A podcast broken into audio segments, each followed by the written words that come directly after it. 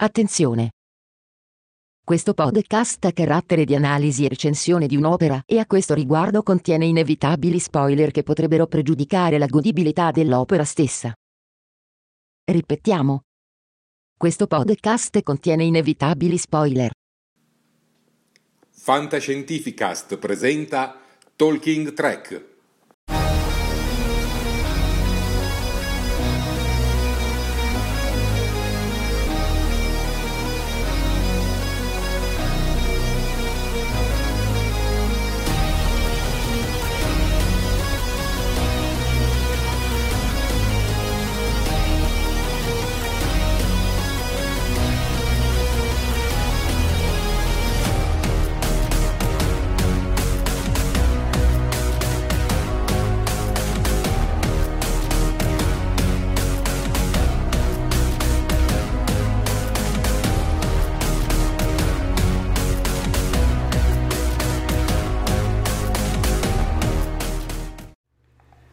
Buonasera a tutti, popolo di Star Trek, ben collegati su Talking Trek. Io sono Jared di Star Trek Discovery Italia e in compagnia con me ci sono Miles, curatore del blog tgtrek.com, Sofia, studentessa di radio, cinema e televisione e in collegamento telefonico l'espertissimo Max.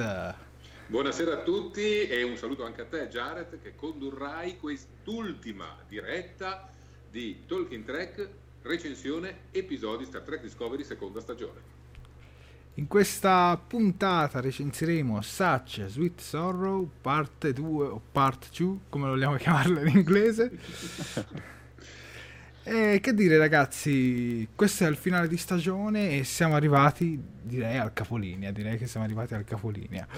Comincio a salutare... anche... Prego. Sì, il regista, gli sceneggiatori, il regista è Olatundo Sunsarmi, eh, gli sceneggiatori sono Michel Paradise, Jenny Lumet, o, o Lumet, non so come si pronunci, e, e, il nostro carissimo Alex Kurtzman, lo stesso team del, dell'episodio precedente. Vorrei cedere la parola subito a Sofia per eh, gli annunci anti-spoiler. Ah chiaramente.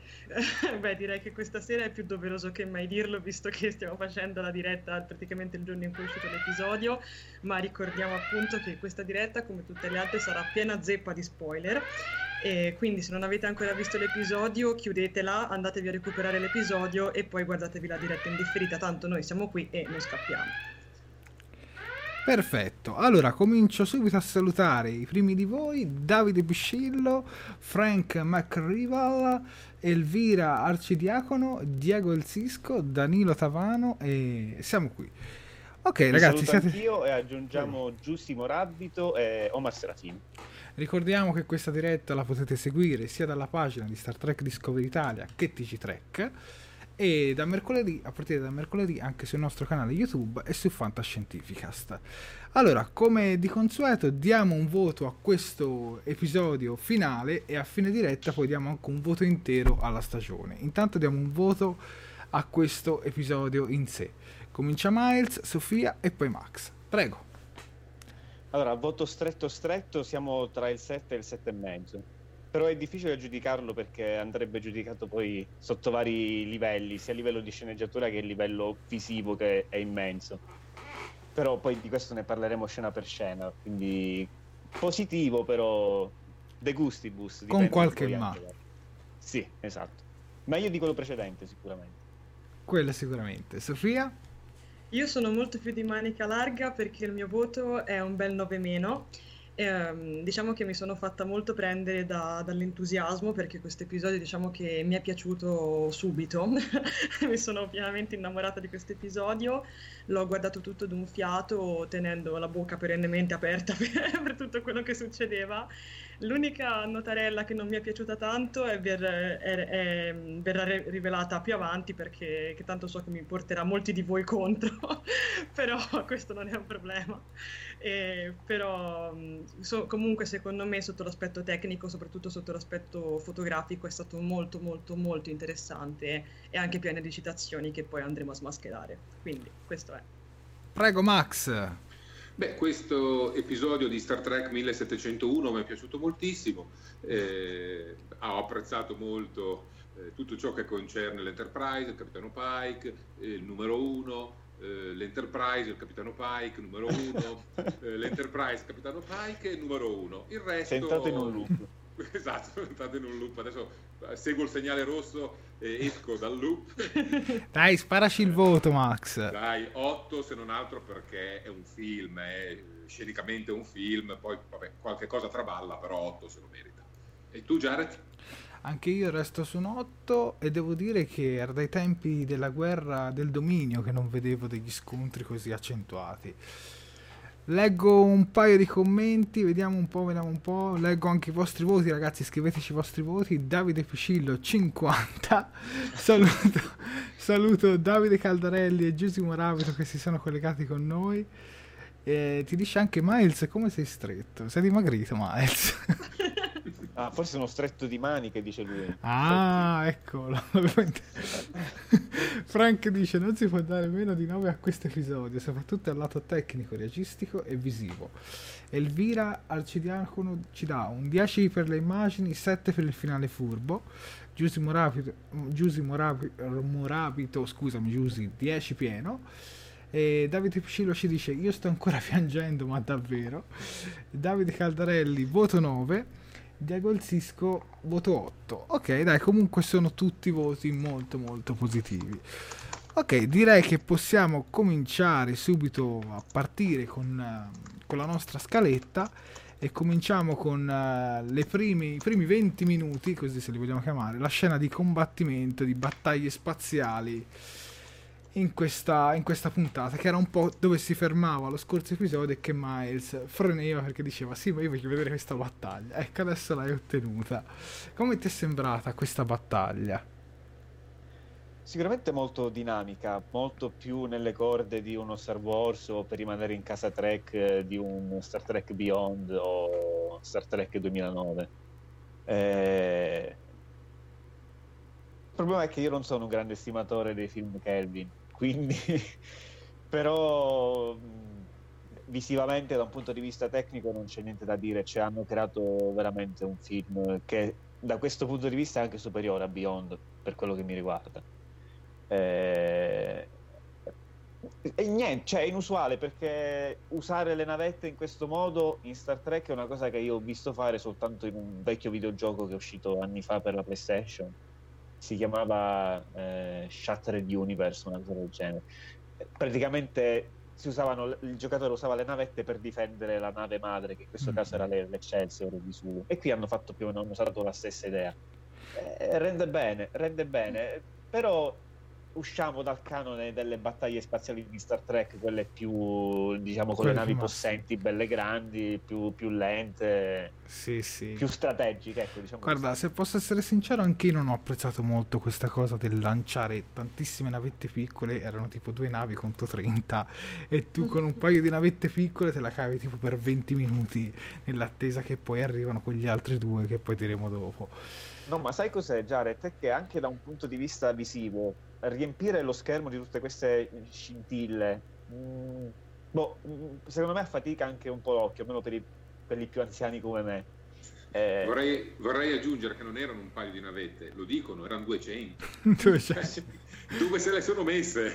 Cioè, dove erano negli hangar dell'Enterprise e della Discovery 200 navette? Dai, su. Allora, Max, sono contento sono contento che non abbiano messo i Bessie Boy come colonna sonora scena, almeno questo. Sofia, dici anche la tua opinione in merito? Ma mh, mm, senti, come ho detto già prima quando vi ho, vi ho anticipato il mio voto, a me comunque come inizio è piaciuto perché mm, sinceramente questo episodio l'ho visto già subito molto incentrato, uh, ora non prendetevela a male, comunque sull'esagerazione ma in senso positivo.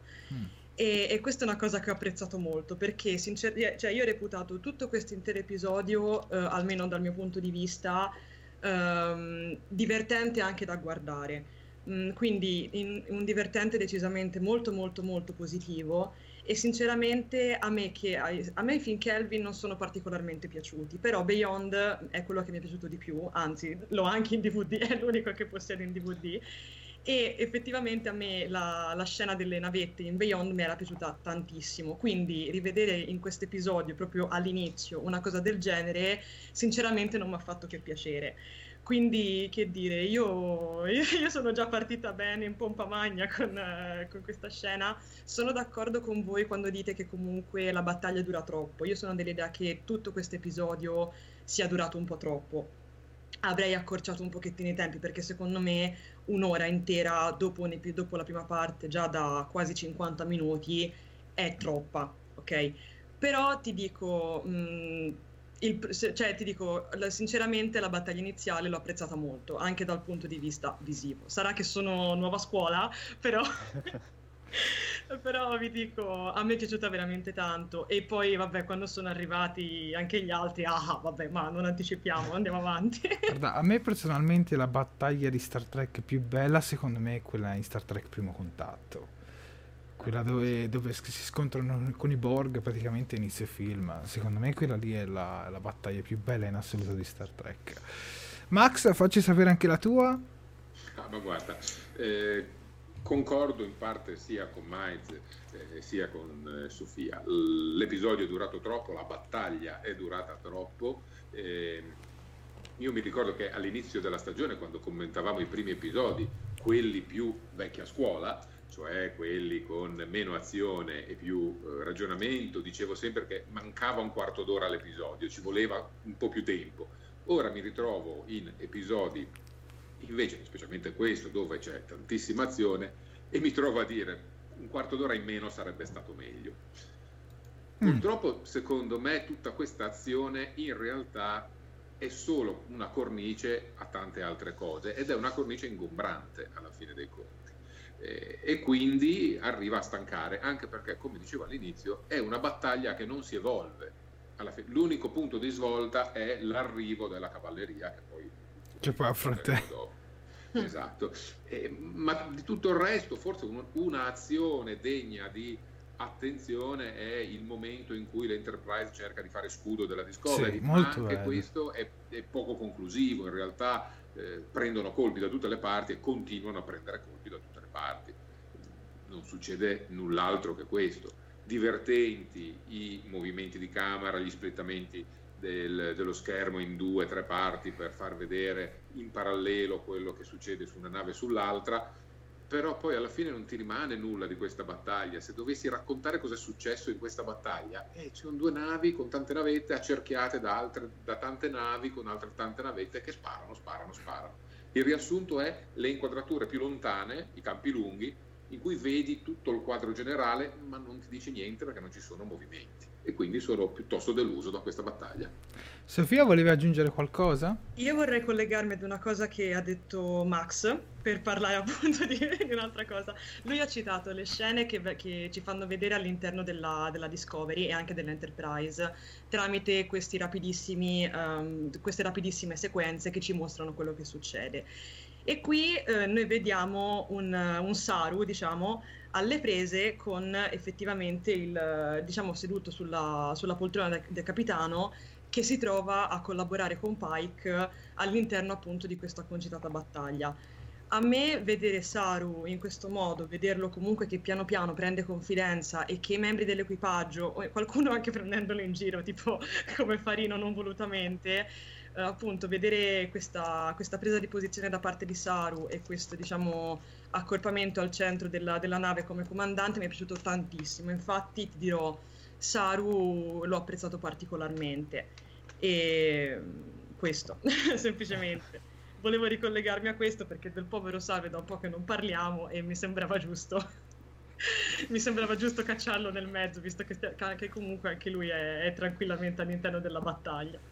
Guarda, a me una scena che invece mi ha colpito è quando, è quando Leland sembra che sia quasi finito e poi tira giù tutta la cavalleria e quello fa tantissimo Star Trek Beyond quando c'è tutto sì. lo sciame però non mi ha disturbato particolarmente. Io mi reputo un amante dei film Kelvin, quindi non ho, non ho problemi a dirlo. Ci ho fatto anche tre cosplay, quindi insomma, se lo negherei sarei un ipocrita. Comunque non erano tutte navette, sì. Max erano 200, sì, però alcune erano navette, alcune erano veicoli di servizio. Sì. Esatto. quindi più piccolini magari lo spazio c'era negli anni. Esatto. Ah, Leggo un paio di commenti. Saluto Fabrizio Secchi che si è unito con noi e ci dice episodio da 9 e mezzo. Saluto anche Dario Gerbino che a lui gli dà un 7 dice solo per Pike. Giusimo Rabito dice come faremo senza di voi. Comunque, Giusi, non ci fermeremo. Continueremo a cadenza un po' più ridotta, ma continueremo con, con eh, il tema delle news. Giusto, Max? Sì, l'idea è questa, di tornare a fare quello che facevamo prima di recensire gli episodi della seconda stagione di Star Trek Discovery, ovvero commentare le news che arriveranno sicuramente copiose, perché ricordiamolo, è già iniziata la lavorazione della terza stagione di Star Trek Discovery, sono iniziate le riprese della serie su Picard, sono in lavorazione due serie animate e tra breve dovrebbero anche arrivare due short tracks animati, quindi materiale di cui parlare ce ne sarà sicuramente. E la serie sulla sezione 31. Me l'ero dimenticata. Eh, ma sai che cos'è? Beh, sappiamo tutti ormai qual è il mio amore per un certo personaggio dalla duplice eh, entità no? qui nella serie e l'evoluzione che questo personaggio ha alla fine dell'episodio mi ha fatto prendere una decisione importante. Non voglio guardare la, la serie sulla sezione 31. Va bene, dai, legge- leggo un altro paio di commenti. Elvira dice: Hanno sparato di tutto. Quindi, insomma, dice. Davide Caldarelli dice che anche a lui han- ha ri- ricordato molto la battaglia di Star Trek eh, Beyond, ma anche quella di Deep Space Nine contro il dominio. Eh, ma quella di Deep Space Nine contro il dominio è molto bella, però dura un po' meno. E più Eh. che altro ci sono sorpassi fra navi e, e colpi da Defiant che li ho trovati molto più carini. Poi certo erano anche due epoche diverse, però diciamo che dai, ci ha convinto a metà, diciamo, questa prima scena. Direi di andare avanti e andiamo a Burnham che entra dentro la tuta della madre, la tuta dell'angelo rosso e, e spicca questo volo con una sciame di nave di navi che lo proteggono accompagnata da Spock su un'altra navetta. Ecco questa scena anche questa scena qua a me mi ha ricordato molto Star Trek Into Darkness quando si preparano per fare quel percorso se non ricordo male per entrare nella nave dell'ammiraglio Marcus giusto ragazzi? Esattamente, Sì. esattamente. Sì, sì, sì. E in effetti bisogna dire che la scena del guscio di navette eh, attorno a Michael in versione Angelo Rosso è comunque emozionante, comunque bella, una scena molto veloce, evoca immagini già viste, ma tantissime scene di questo episodio evocano, evocano immagini già viste in altri film, in altri telefilm, ma di sicuro Sofia poi ci renderà conto di tutto ciò. E, mh, c'è però da dire una cosa su Barnum e l'Angelo Rosso. Eh, alla fine scopriamo che tutti i colpi di angelo che abbiamo visto erano fatti da Michael. Max, andiamo con, con calma nella scaletta, andiamo vai. con ordine, se no poi ci confondi anche i nostri utenti fra i commenti. Va bene. Tu Sofia come l'hai trovata questa scena? Anche da un Beh. punto di vista cinematografico, televisivo. Allora, mm, io ti dico subito questo. Io avevo già adocchiato Spock e Michael fin dalla prima scena quando si lanciano verso la, mm, verso, è la sala macchine, giusto? Prima di fare errori. Di dire no, mm, insomma, ve- verso il luogo dove stanno costruendo la tuta. Scusate, sono stanca. Perdonatemi, Laboratorio di steme. e mh, diciamo che già la scena dell'assemblaggio, che comunque è molto veloce e la fanno molto alternare alla, alla battaglia, mi è piaciuta tantissimo.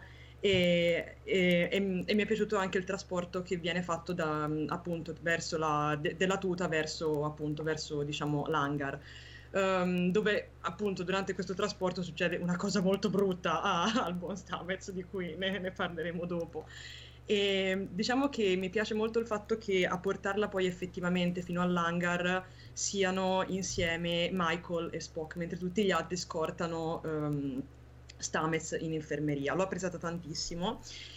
E che dire, mh, a me le scene tra, tra Michael e Spock sono, cioè, sono- mi sono sempre piaciute. Hanno avuto i loro momenti, no? Tipo quando hanno messo il rallenti con Spock che tira le manate agli scacchi, ma quella è un'altra storia. E quindi che dire, sinceramente loro due in questo episodio mi hanno emozionato molto. è stato molto molto bello vederli insieme, stato... ho apprezzato particolarmente il fatto che gli abbiano dedicato così tante scene eh, dove sono insieme e che in un certo senso a un certo punto li abbiano anche diciamo un po' staccati dal gruppo per, di, per permettere loro di tra virgolette agire in solitaria quindi di agire in coppia.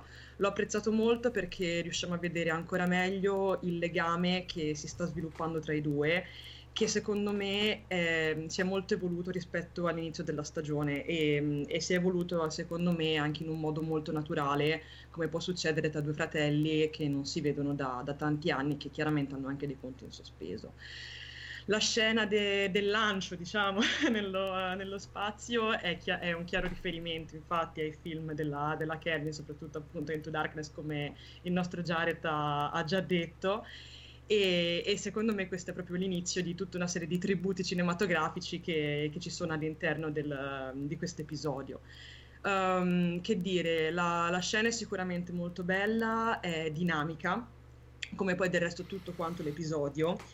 E, e seco- io continuo a sostenere che le scene realizzate nello spazio, comunque ambientate nello spazio, a impatto visivo, secondo me, sono le più belle. E questa ne è la conferma e mm. mi ha emozionato veramente tanto vedere Bar- eh, Michael che vola eh, contornata dalle navette quindi che dire anche qui ero a bocca aperta ad applaudire sul divano Leggo, leggo, un paio di commenti. Fabrizio Secchi ci dice che concorda con te. Sofia dice: Questo episodio è estremamente dinamico a differenza degli altri che erano statici. Salutiamo Marco Palma che dice che non ci può seguire perché ancora non ha visto l'episodio, ma ci seguirà in differita. Saggia scelta Marco Palma. E che dire... Mh, mm, di, di questa scena invece tu Miles... Ma a parte le citazioni del, del Kelvin che beh, ormai abbiamo dato per assodato che è il contributo di Alex Kurzman alla sceneggiatura perché lui ha scritto anche i primi due film Kelvin il Beyond no, però comunque chiaramente ha dato l'impronta.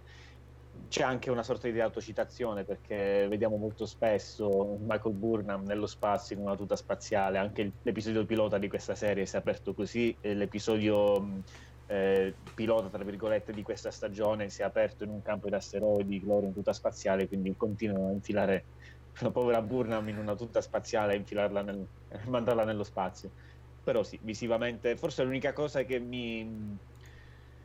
Boh, non è proprio che mi dia fastidio, però c'è un po' questa citazione degli Avengers, anche nelle sue movenze, quando lei si mette a terra col pugno così un po' accovacciata, sembra un po' Iron Man quando a terra, no?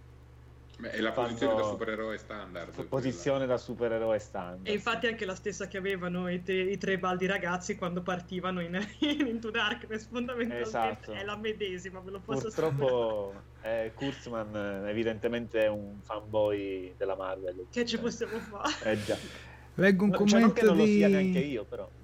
Leggo un commento di El- Elvira che ci dice anche nella prima stagione si sono viste bellissime scene nello spazio, sì concordo Elvira. Giusy Morabito ci dice a me è piaciuto tanto, mi è piaciuta soprattutto l'intesa tra Spock e Michael nello spazio poi, emozionante. Io ritengo che quando si confrontano Spock e Michael, Spock rubi la scena comunque. Eh, c'è molto più, molta più attenzione sullo sviluppo del personaggio di Spock, nel portare avanti la maturazione di Spock, secondo me, che nell'evolvere il personaggio di Michael. E quindi continuo a sostenere la mia tesi che specialmente nella seconda metà di questa stagione la serie non era più Star Trek Discovery ma era Star Trek 1701. Cioè, ormai l'asse era spostato. Era Probabilmente spostato. è vero perché specialmente visto come si conclude questo episodio, gli autori hanno pensato è la nostra unica occasione per sviluppare Spock in questo punto della cronologia, quindi sfruttiamo. Sì, sì, io però comunque non, vi dico, non, non, l'ho trovato così tanto invasivo e io ero la prima, come Jared ben sa, ad essere scettica della, della presenza di Spock all'interno di questa stagione quindi vi dico, io non, non l'ho trovato, cioè nel senso sì, chiaramente diciamo che Spock ovviamente viene, come si dice, um, approfondito, anche perché diciamo che è uno Spock nuovo, tra virgolette, rispetto a quelli che noi già, rispetto ai vari Spock che noi già conosciamo. Però comunque io che sinceramente questa cosa del rubarsi la scena non... Comunque non guarda, c'è una scena dopo di un dibattito fra Spock, c'è un confronto fra Spock e Burnham, quindi ne riparleremo. Ok. Andiamo avanti con la scaletta, se no ci fermiamo un'ora qua. Eh, Ok, andiamo avanti con eh, la nave dei Klingon e le navi che in realtà non sono dei Kelpiani, ma sono dei Baul che arrivano in soccorso.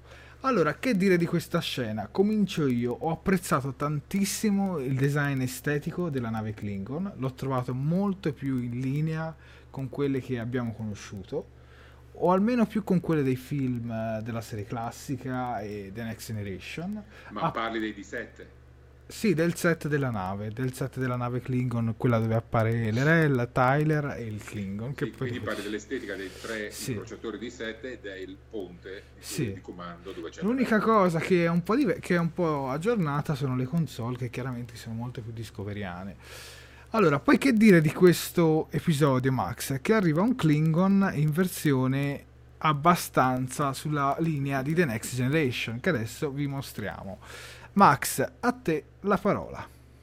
Ma allora, come hai già tu anticipato, arriva la cavalleria, in questo caso arrivano i Klingon e, e i, e- e i Kelpiani. Eh, le navi Klingon sono la nave eh, di Tukuvma, che c'era all'inizio della prima stagione, quella con l'occultamento, quella che sperona le altre navi e che probabilmente era stata ben custodita in qualche hangar eh, spaziale Klingon eh, accompagnata dopo poco da 3 D7. Qui abbiamo un eh, errore di traduzione nella versione italiana in quanto l'RL dice il D7 arriva dopo, eh, però poi sarebbero i D7 arrivano dopo. Il Klingon di cui tu parli è un Klingon che probabilmente fa parte di uno dei tanti altri casati della grande famiglia dei Klingon che ha effettivamente un look molto più simile a quelli eh, a cui siamo abituati. Direi che è un doveroso omaggio per ricucire tutti gli strappi al canon che avrebbero detto, avrebbero eh, dovuto rimettere in sesto proprio con l'ultimo episodio. Per una volta le parole di Kurzman sono state profetiche e veritiere. Alla fine hanno ricucito più o meno tutto, pur rimanendo in un ambito tecnologicamente più moderno che è quello visivo. Trovi che anche le uniformi stesse di questi Klingon siano molto più simili a quelli a cui siamo abituati? Non tanto quelli della serie classica, ma quelli della Next Generation. Sì, sì, assolutamente, assolutamente. C'è stato chiaramente un tentativo di riavvicinarsi, rimangono comunque eh, molto, molto più elaborate, però c'è questo tentativo sì, di riavvicinarsi. Eh, faccio un appunto sull'arrivo della cavalleria, mi sposto dalla parte estetica, vado sulla parte pratica con le mie solite polemiche.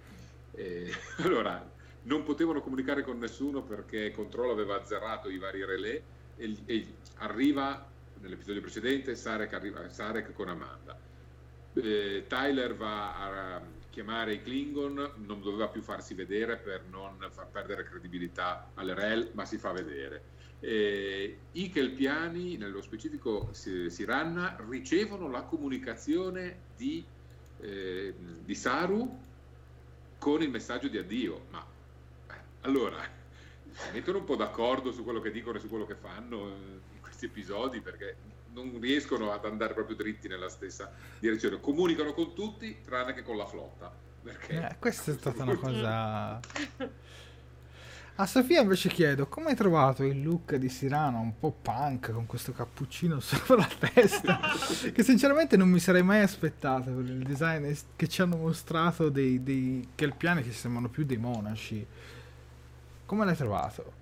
Ma guarda, ti dirò, io sinceramente in quel momento ero talmente tanto presa da- dall'azione, da tutto quanto, che non, non ho molto fatto caso al nuovo look di Siranna, mea culpa. Però diciamo che sono stata molto contenta del suo arrivo e che dire, cioè l'ho- l'ho- ho apprezzato di- ho apprezzato molto di rivederla, così come ho apprezzato molto di, di rivedere anche la, la buona vecchia Lorel. Ti chiedo scusa, ma purtroppo non riesco a rispondere alla tua domanda perché, ripeto, purtroppo presa da... Ma No, anche, anche su Caminar comunque abbiamo visto dei, dei kelpiani col cappuccio.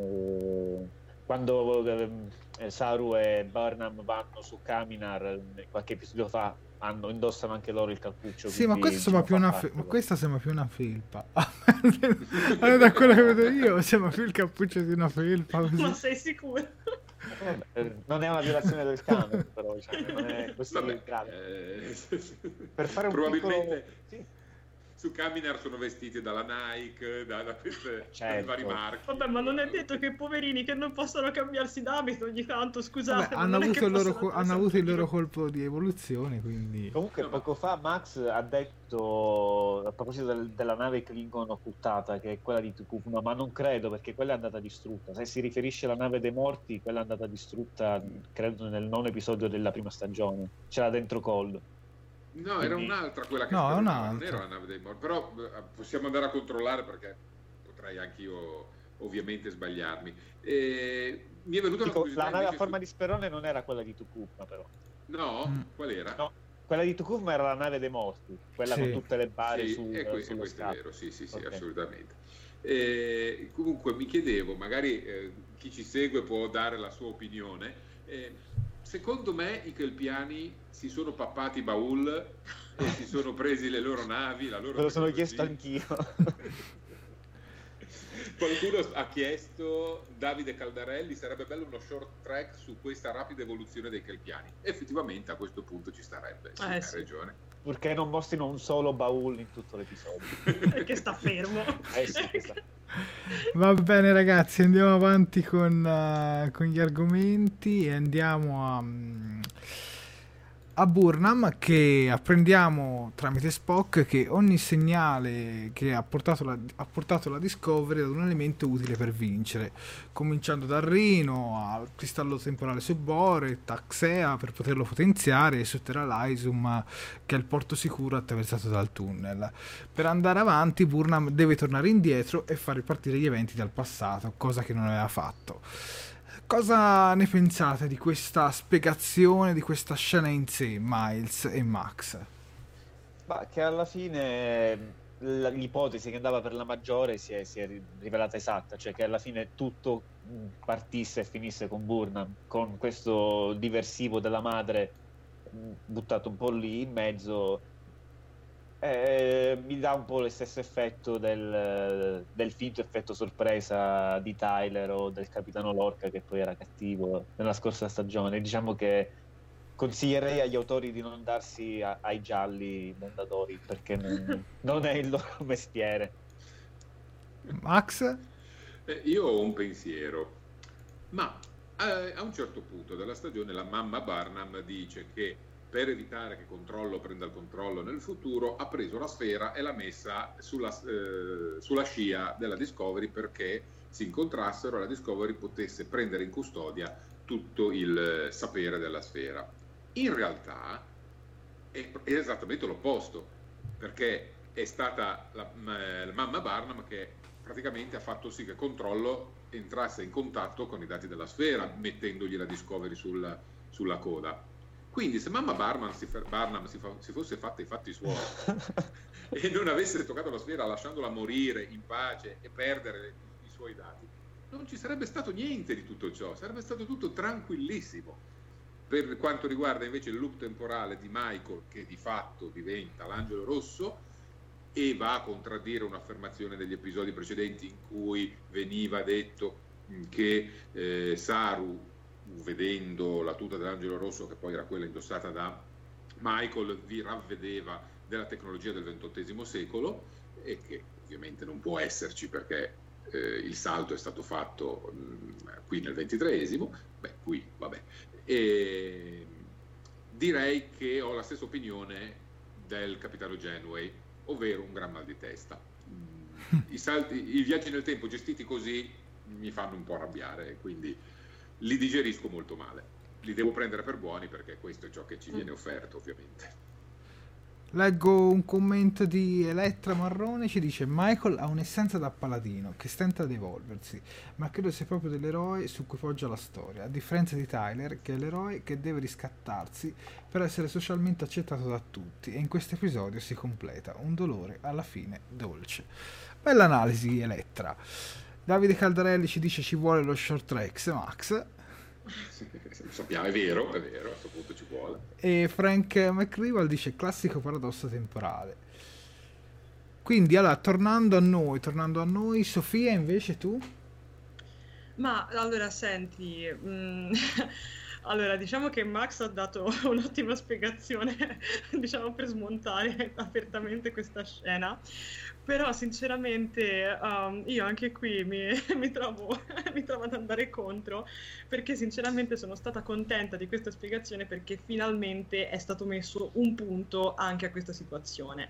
E um, sono, contenta, sono molto contenta del modo in cui l'hanno realizzata perché secondo me qui si apre una, questa è tutta una serie di, di sequenze eh, con protagonista Burnham che sono veramente bellissime, anzi secondo me sono le più belle di tutto l'episodio, tecnicamente, visivamente e anche volendo citazionisticamente, perché secondo me cioè, è vero, diciamo che ci sono delle cose che sì, come ha detto anche Max, Stridono. non tornano o possono non tornare però secondo me sono, è proprio quel momento in cui tu sei lì davanti allo schermo con gli occhi sgranati che, che vedi tutta questa serie di immagini bellissime passarti davanti agli occhi e quindi secondo me ci puoi anche passare sopra.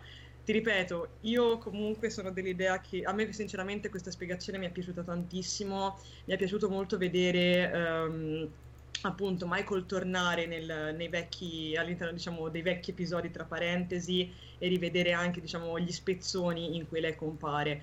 Um, quindi che dire, purtroppo Max io ti vado, io ti vado sempre in foto su queste no, cose. No, per carità, non ti preoccupare. E, um, appunto, questo è, quindi che dire, l'episodio continua a confermarsi anche qui, uh, almeno visivamente ineccepibile. Io qui ci ho visto anche, de, diciamo, soprattutto nel, quando Michael entra nel, nel, buco nero, ci ho visto anche un po' una mezza citazione volendo, prendendola molto a, a, mani, a mani, aperte. Aspetta, aspetta, arriva ah, al buco nero. Ti okay, okay, scusa. Uh, comunque diciamo che allora la chiudo qua a me sinceramente è piaciuto fino a qua io continuo a trovare cose che mi sono piaciute e scusate a livello narrativo, per entrare nella dinamica dei viaggi temporali, noi abbiamo visto il secondo anello e poi eh, una parte del terzo anello. Ci manca il primo, ovvero manca la prima parte della storia in cui eh, non vengono inviati i segnali e si arriva a un punto talmente disastroso in cui serve che qualcuno vada a dare eh, vita ai segnali. C'è, eh, aspetta, Dario Gerbino nei commenti che dice ma quando decide Michael a chi mandare i cinque segnali? Mai, manca il primo anello, cioè manca il momento in cui viene presa una decisione e non è una decisione rimandata perché ci sono già stati gli atti, manca la progettazione di tutto questo e noi non lo vediamo perché non ci viene proposto. Eh, ed è il dramma dei loop temporali. Non esiste una soluzione eh, che ci possono fornire, dobbiamo prendere per quelli che sono. E questa è fantascienza, non è più scienza, diventa fantascienza, assolutamente. A voi.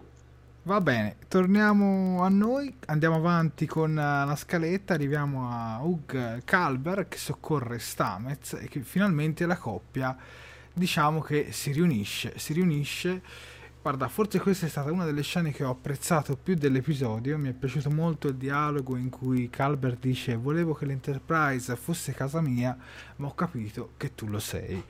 Questa scena qui a me mi ha molto colpito emotivamente e la reputo davvero una delle migliori a livello emotivo dell'episodio. Sofia, tu come l'hai trovata?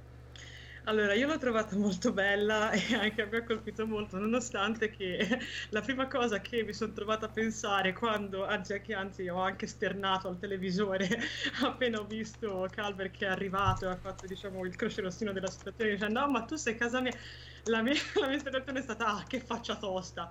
Cioè diciamo che lui ha trattato malissimo Stamets per tutta una serie di momenti e poi a un certo punto si è reso conto che oh, è casa mia, cioè, però ora scherzi a parte, è, è molto bella come, come, scena, anche qui sicuramente ci troviamo come succede all'interno di tutta Discovery davanti a delle scene di, di, forte, di forte impatto emozionale e questa sicuramente è una di queste. In più ho trovato veramente molto dolce il fatto che uh, Stamets, nonostante tutto quello che hanno passato, nonostante tutto quello che è successo, quindi anche tutto quello che appunto è successo prima, che è successo dopo e così via, lui uh, ferito e in infermeria si lascia comunque uh, curare, come dice appunto Calvert, dalle, appunto da, da, diciamo, da mani che, che, lo conoscono, diciamo tra virgolette.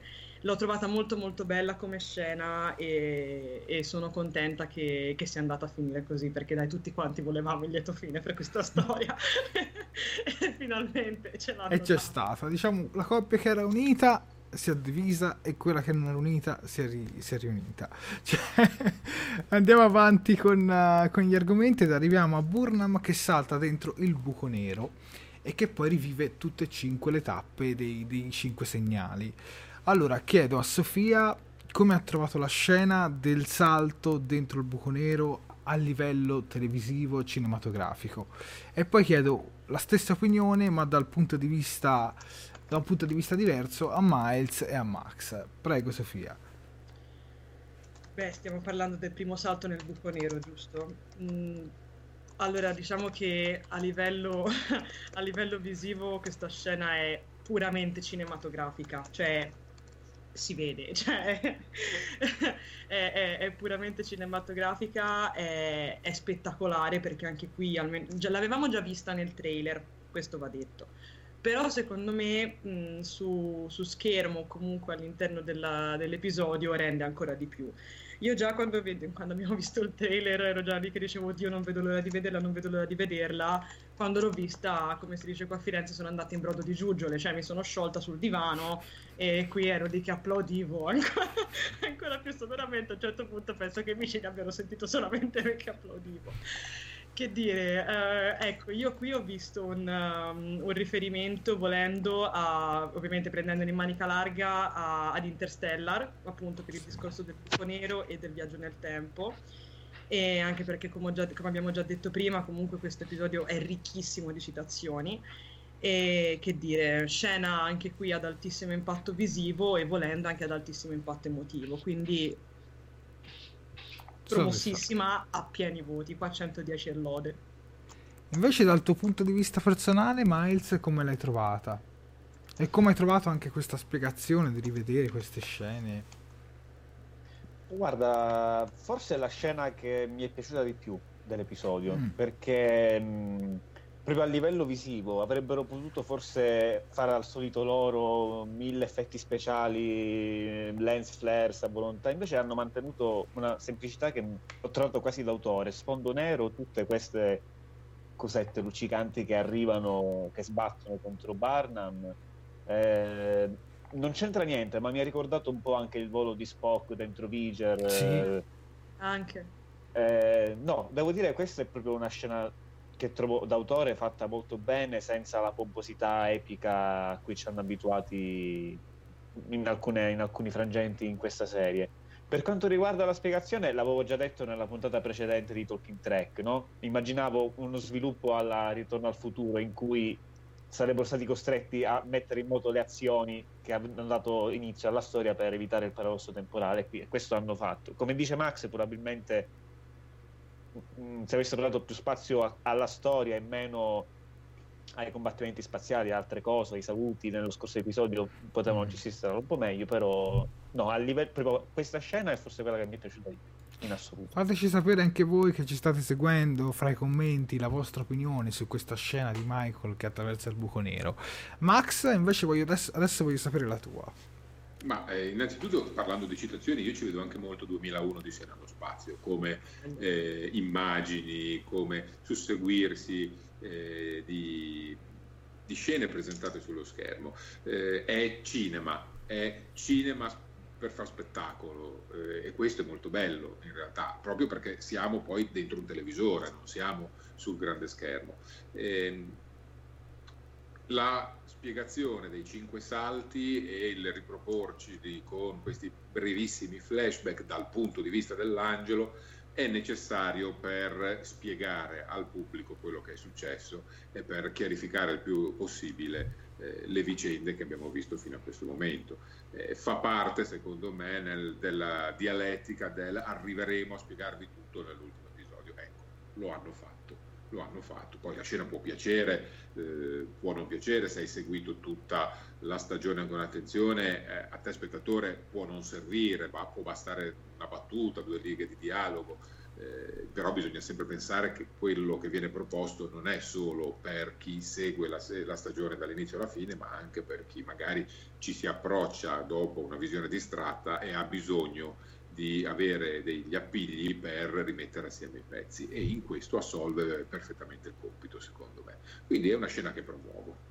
Assolutamente d'accordo con te, anche secondo me. Leggo dei commenti, anche Joe dice bellissimo il salto del tunnel temporale, tutto 2001, 2001 di nello spazio. E dice Giusy dice sembra proprio che lei venga spinta e che non controlli la tuta. Questo l'ho notato anch'io che fa fatica un po' a tenere i comandi della tuta. Marilena dà ragione a Sofia dice Interstellar sì sono d'accordo con te Sofia. E dice Domenico Graziano dice beh forse è stata più Star Trek Enterprise a giocare con i viaggi del tempo. Ed è vero e anche Danilo Tavano dice 2001 Odissea nello spazio Elvira invece dà, dà, dà ragione a te Miles dice sono d'accordo con Miles è stata splendida anche Davide Caldarelli cita 2001 Odissea nello spazio quindi insomma dai più o meno Interstellar Odissea nello spazio siamo su questa citazione qua Ok, direi di andare avanti, direi di andare avanti ed arriviamo ad una forse alla scena che mi è piaciuta di meno. Al siluro, al siluro che rimane incastrato dentro l'Enterprise, dove poi avviene il sacrificio della Cornwell. Ecco, questa scena qua è stata, non questa scena, tutta questa trama, questa sottotrama durante, durante l'episodio mi ha lasciato molto molto molto perplesso. Anche perché mi è sembrata una morte quasi inutile quasi ai livelli di quella di Landry. Per me si poteva benissimo evitare, l'ho trovata molto molto forzata. Sap- fatemi sapere anche la vostra opinione, ragazzi. Parli con noi sì. in studio? Sì. sì, no, d'accordissimo con te. Eh, come discutevamo fra noi prima, dico bastava programmare un drone di Jetrino per alzare la leva e Cornwell poteva tranquillamente evitare tutto questo. Ma poi sopra la nave c'erano anche dei droni che dovevano fare qualcosa, non hanno fatto niente. Poi eh, una allora, cosa fra l'altro, sì. però, scusate se interrompo, fra l'altro quei Prego. droni che mi sembra si chiamino DOT 7, sì. 7 sì. sono una citazione di Star Wars perché sono colori, forme e immagine R2D2. Sì. E, e, sono i droni di riparazione, sono quelli che riparano la nave e dovrebbero avrebbero dovuto isolare la zona soggetta ad esplosione e probabilmente l'hanno fatto tranne che per quella paratia che è interna, che è una paratia anti-esplosione, che si è bloccata. Prego. No, una cosa che mi ha dato fastidio di questa scena è tra altre cose che mh, mm, non, è, non, non, va come dovrebbe andare perché mm. noi in, in, realtà abbiamo visto questa scena, eh, una versione di questa scena nell'episodio precedente quando sia Michael Burnham che Jet Reno toccano il cristallo del tempo e vedono l'Enterprise che esplode e poi Leland che fa una carneficina, tutto questo non avviene e non, non viene spiegato perché non avvenga. Cioè perché Pike, poverino, tocca il cristallo e si ritrova in sedia a rotelle per forza, loro toccano il cristallo e riescono a cambiare il futuro. Non si capisce molto bene. Non L'unica posso che darti parte... ragione, guarda. Vai, prego. L'unica parte che salvo di questa scena è perché a un certo punto, quando eh, il capitano Pike richiama in plancia la numero uno per dirla, vabbè, sali, ti do il comando, finalmente scopriamo qual è il nome di battesimo della numero uno.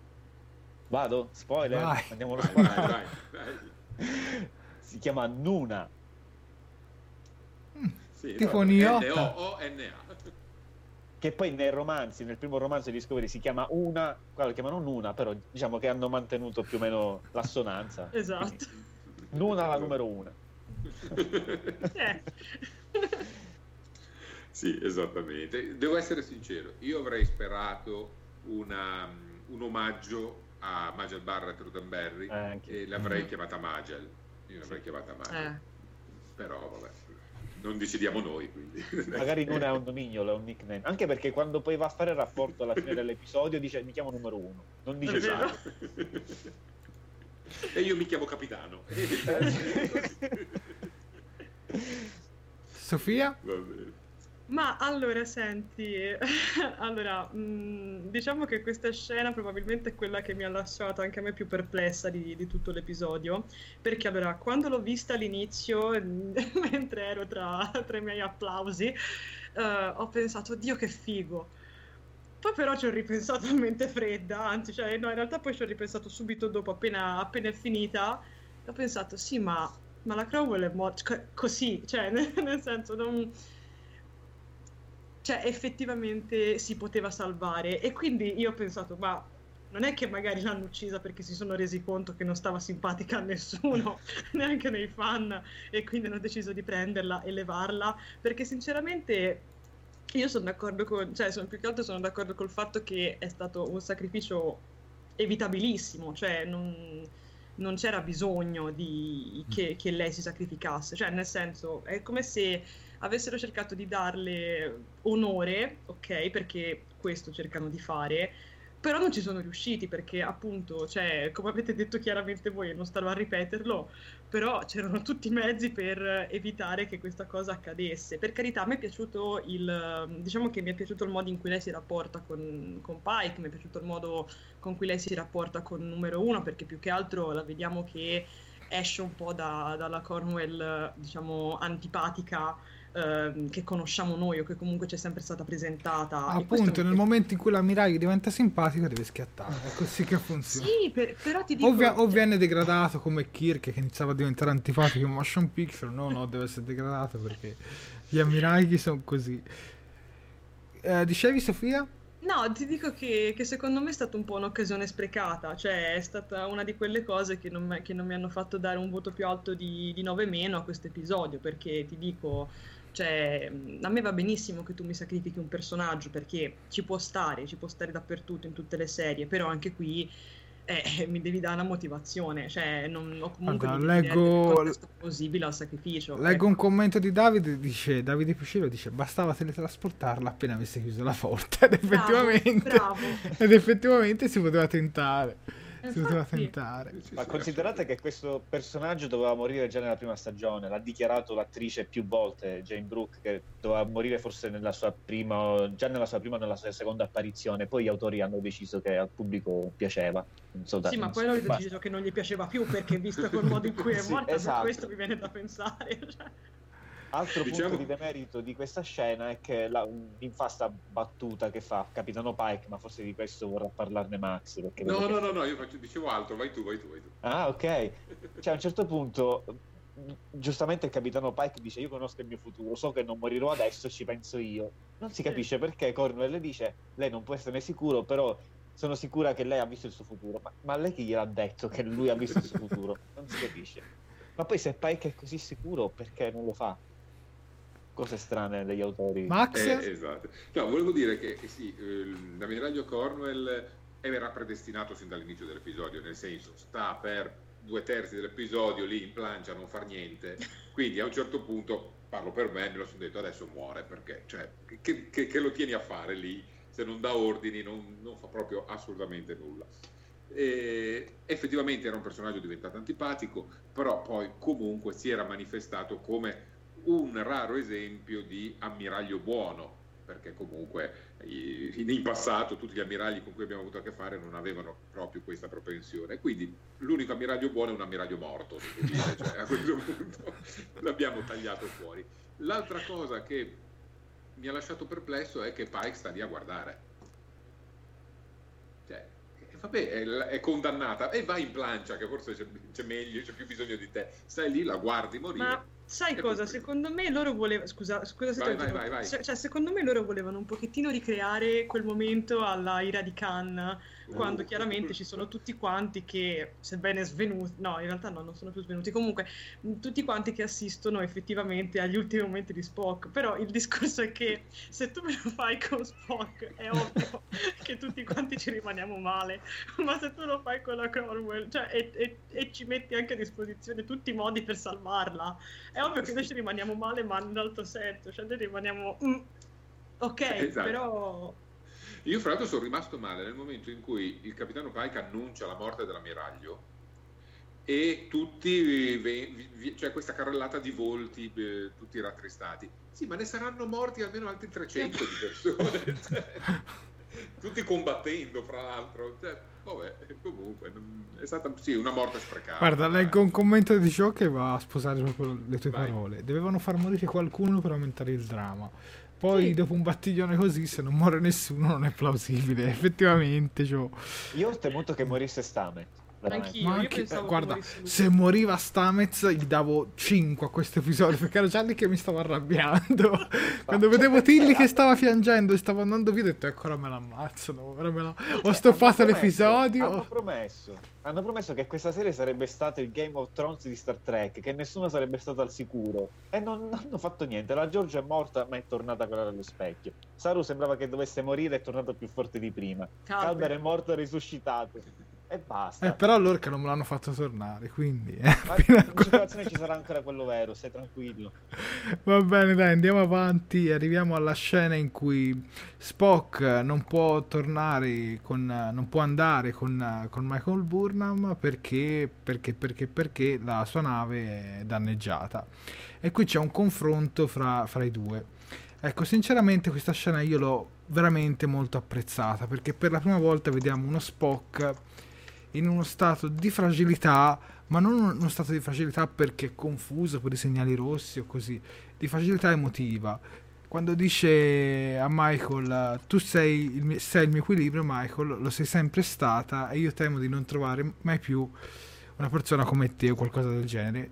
Ecco, quando Michael gli dà la risposta, tra le virgolette si intuisce. Tanto arriva Kirk tanto arriva Kirk. Che prende il tuo spazio. Ecco questa cosa che magari è anche organizzata ad hoc per questa scena io l'ho apprezzata veramente particolarmente. Mi è veramente piaciuto tanto questo confronto. E tant'è che forse anche questo confronto qui è fra le mie scene preferite dell'episodio. Mentre a te Sofia Beh, che dire, eh, come tutti i confronti tra, tra, Spock e Michael, anche questo qui è, è, veramente bello, è veramente toccante.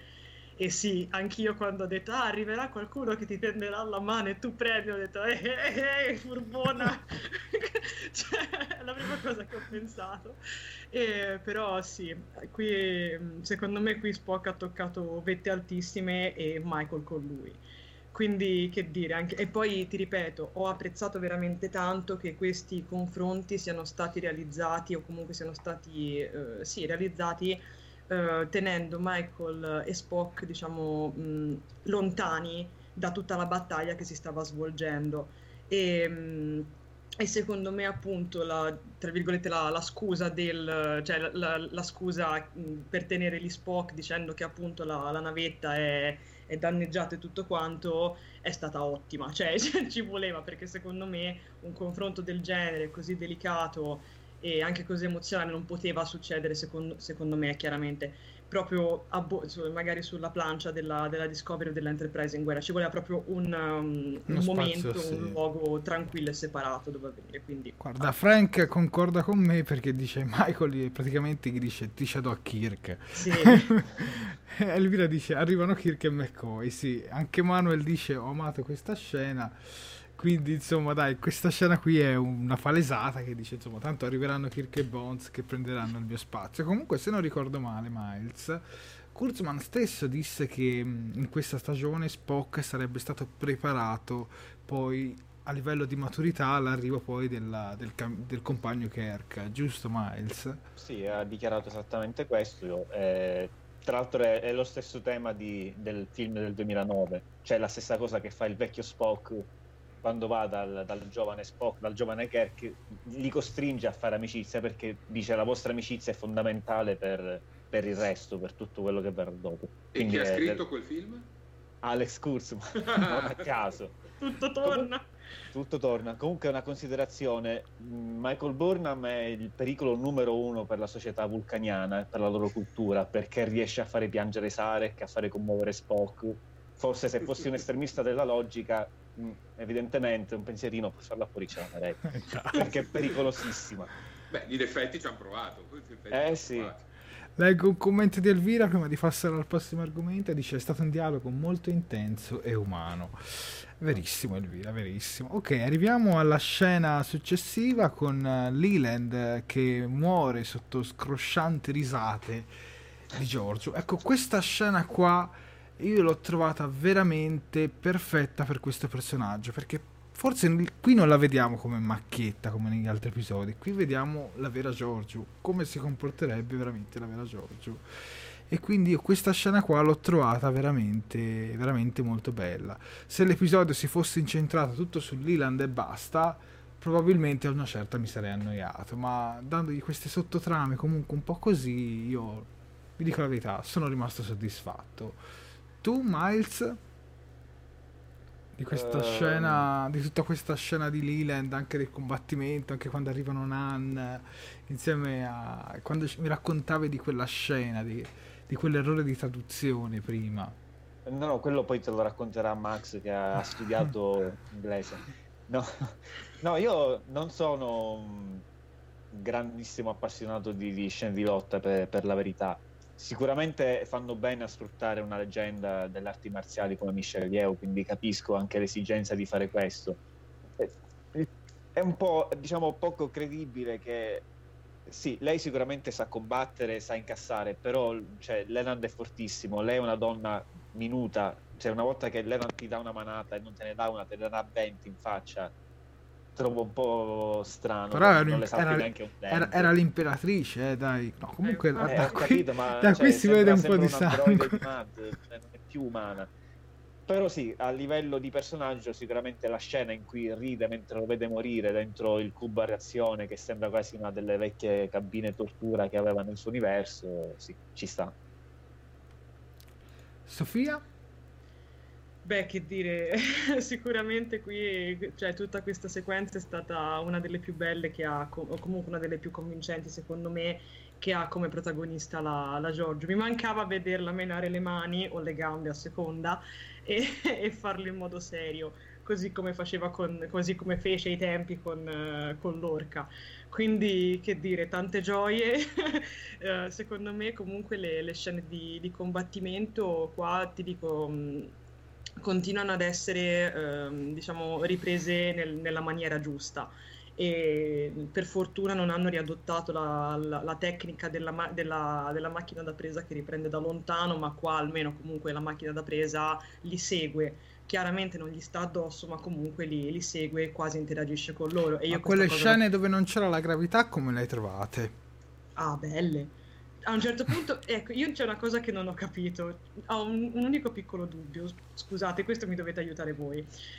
A un certo punto si vede la, loro che stanno combattendo, poi viene giù un pezzo del soffitto, due persone vengono risucchiate e vanno fuori nell'iperspazio, poi a un certo punto arriva un, un, un altro blocco di, di, di metallo, non lo so, che va a chiudere la botola e, e, ripar- e, la gravità chiaramente è, è, sballata. Io non ho capito chi è che è volato fuori, perché a me all'inizio mi sembrava che fossero volate fuori Nan e... Mm, no, due ufficiali di poco Così, cioè, che sì, passavano sì, di per cui non vale la pena mandare una comunicazione e dire guardate che sono morti anche loro. Ah, ecco, no, perché... Cioè, io, vi, io, sinceramente, cioè, io l'ho dovuta guardare due volte quella scena perché io quando l'ho visto ho detto oi oi, è finito tutto. Cioè, ho visto questo qua che mi sembrava chiaramente lì che volava nello spazio e ho detto eccoci. Anch'io ho avuto il dubbio, però nella scena successiva sì, infatti, di diciamo che ecco, io quella scena lì l'ho trovata un pochettino fuori luogo, cioè nel senso mi fai vedere due morti, sì, va, va bene perché tanto. Per una battaglia ci sta a far vedere Avrebbero dovuto indossare due magliette rosse. Quello sì.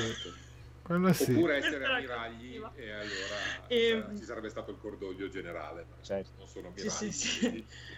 Però ti dico, comunque mi ha fatto molto piacere vedere la Giorgio e Nan collaborare in questo modo all'interno della, di questo episodio, anzi diciamo che la, l'affinità tra le due si è già vista fin da subito e questa cosa l'ho adorata particolarmente. Ecco. Guarda, leggo un Posso commento... No, come Mac e Miles? No, no, quella battuta di Nan qui che chiedevi prima in originale. Sì. Prego, Miles. E no, Max, Max, Max, Max. Ah, sì, sì, in italiano, eh, quando eh, la Giorgio chiede a, Nan di unirsi a lei per andare a uh, menare le mani con Leland, in originale eh, Nan risponde con un'affermazione molto divertente che in italiano non è stata resa perché in italiano ha detto sì certo, una cosa di questo genere. In realtà la risposta di Nan alla domanda andiamo a far urlare Leland è yum yum. e questa però in italiano come la traducevano? Slurp slurp, non so, cosa potevano fare. gnam gnam. gnam gnam. Giusimo Rabbito dice la risata della vendetta raggiunta, quella della, del, della ecco, George. vendetta di che cosa? Cioè, che, che, conto in sospeso ha con Leland? Beh, non è che Leland trattasse benissimo la Ecco. George. Cioè, Capito, No, ma si vedeva comunque della competizione fra loro, era molto chiara. Competizione, ma vendetta, eh, cioè, vendetta di che? Cioè, Forse è meglio dire vittoria più che vendetta. Sì, ecco, magari suona un po' meglio. Ok. Si è sentita offesa perché è stata presa in giro, capito? Doveva dirgli subito che era un'intelligenza artificiale e l'imperatrice. Che cavolo. eh, certo. Bravo, ok, adesso arriviamo alla scena successiva con eh, la, la Burnham che crea il sesto segnale e porta via con sé la Discovery. E c'è, Ah, e c'è questa scena che fa molto effetto motion picture. Che cosa vogliamo dire in merito, ragazzi? Miles, Max? Io volevo vedere una deltana che eh, si agitava eh, molto praticamente e faceva sobbalzare il balcone, però non è stato così, ma l'effetto è un effetto cavitazione praticamente, dai, su. Sì. Sì, all'interno dell'Enterprise c'è un effetto cavitazione praticamente, quello di The Motion Picture. Beh, però non parlano tutti con la voce così. per zitti. fortuna, Per fortuna. Mentre da, da- da fuori mi ricordo un'altra scena dei film Kelvin. L'astronave, anche se in quel caso l'Enterprise fuggiva dal, da questa... Non ricordo esattamente cos'era questo fenomeno bianco, o questa immagine dei film Kelvin, di- dove c'è l'Enterprise che cerca di sfuggire a questa... Forse era uno dei buchi neri creati con la materia rossa, e qua invece c'è la, Ah, sì. la Discovery che ci entra, visivamente siamo, siamo lì. Anche queste sono scene come Burnham che viaggia nel tempo nella tuta che da un punto di vista visivo, filmico, della fotografia sono molto efficaci. Assolutamente. E passando a San Francisco, come l'avete trovata la ricostruzione di San Francisco in questo secolo? A me è piaciuta veramente molto, soprattutto i pannelli solari sopra il, po- sopra il ponte. Max? Sì, esatto, volevo far notare i pannelli solari sul ponte, esatto. Eh, beh, è, un- è una ripresa classica con delle eh, rese classiche del quartiere generale della flotta.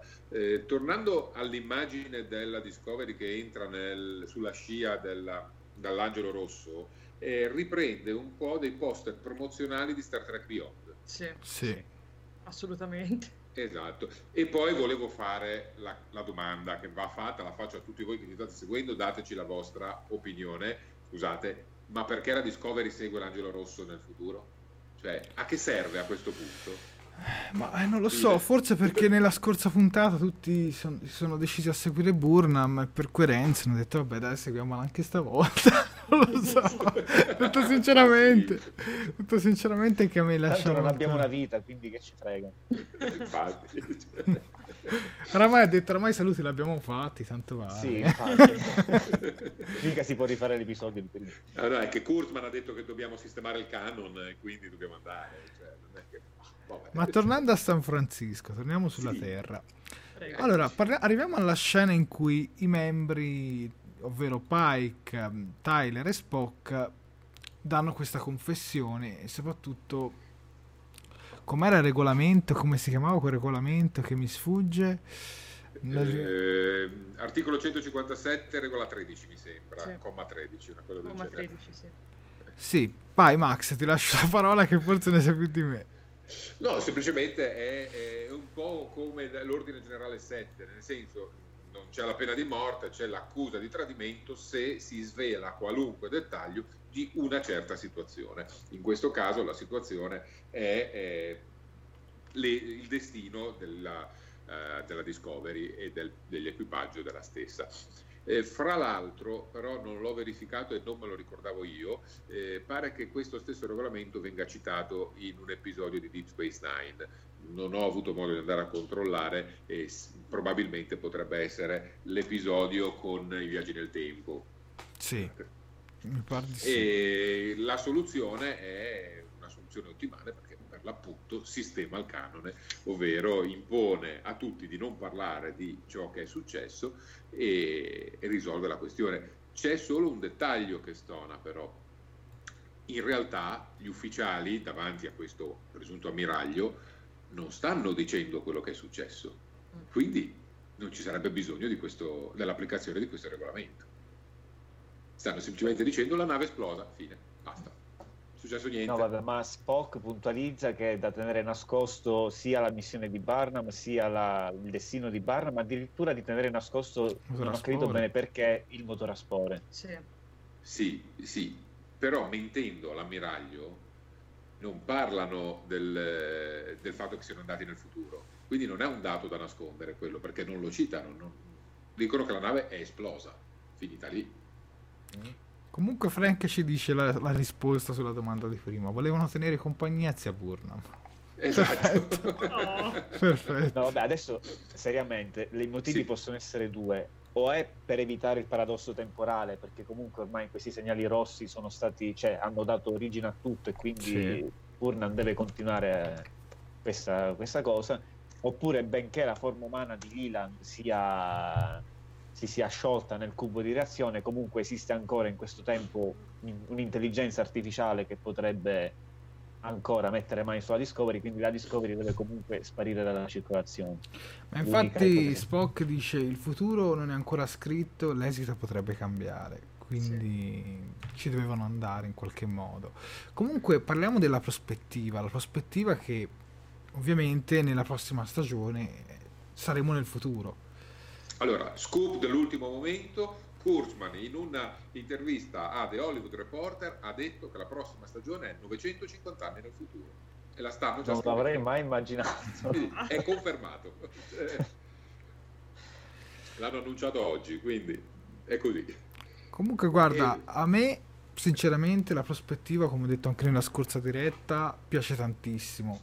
Anche perché vediamo, arriviamo anche ai punti principali inizialmente prima dai rumors, ma sembra fosse così, ai tempi di Discovery, almeno della prima stagione o dell'inizio della produzione, non potevano ambientare una serie nel futuro di Star Trek.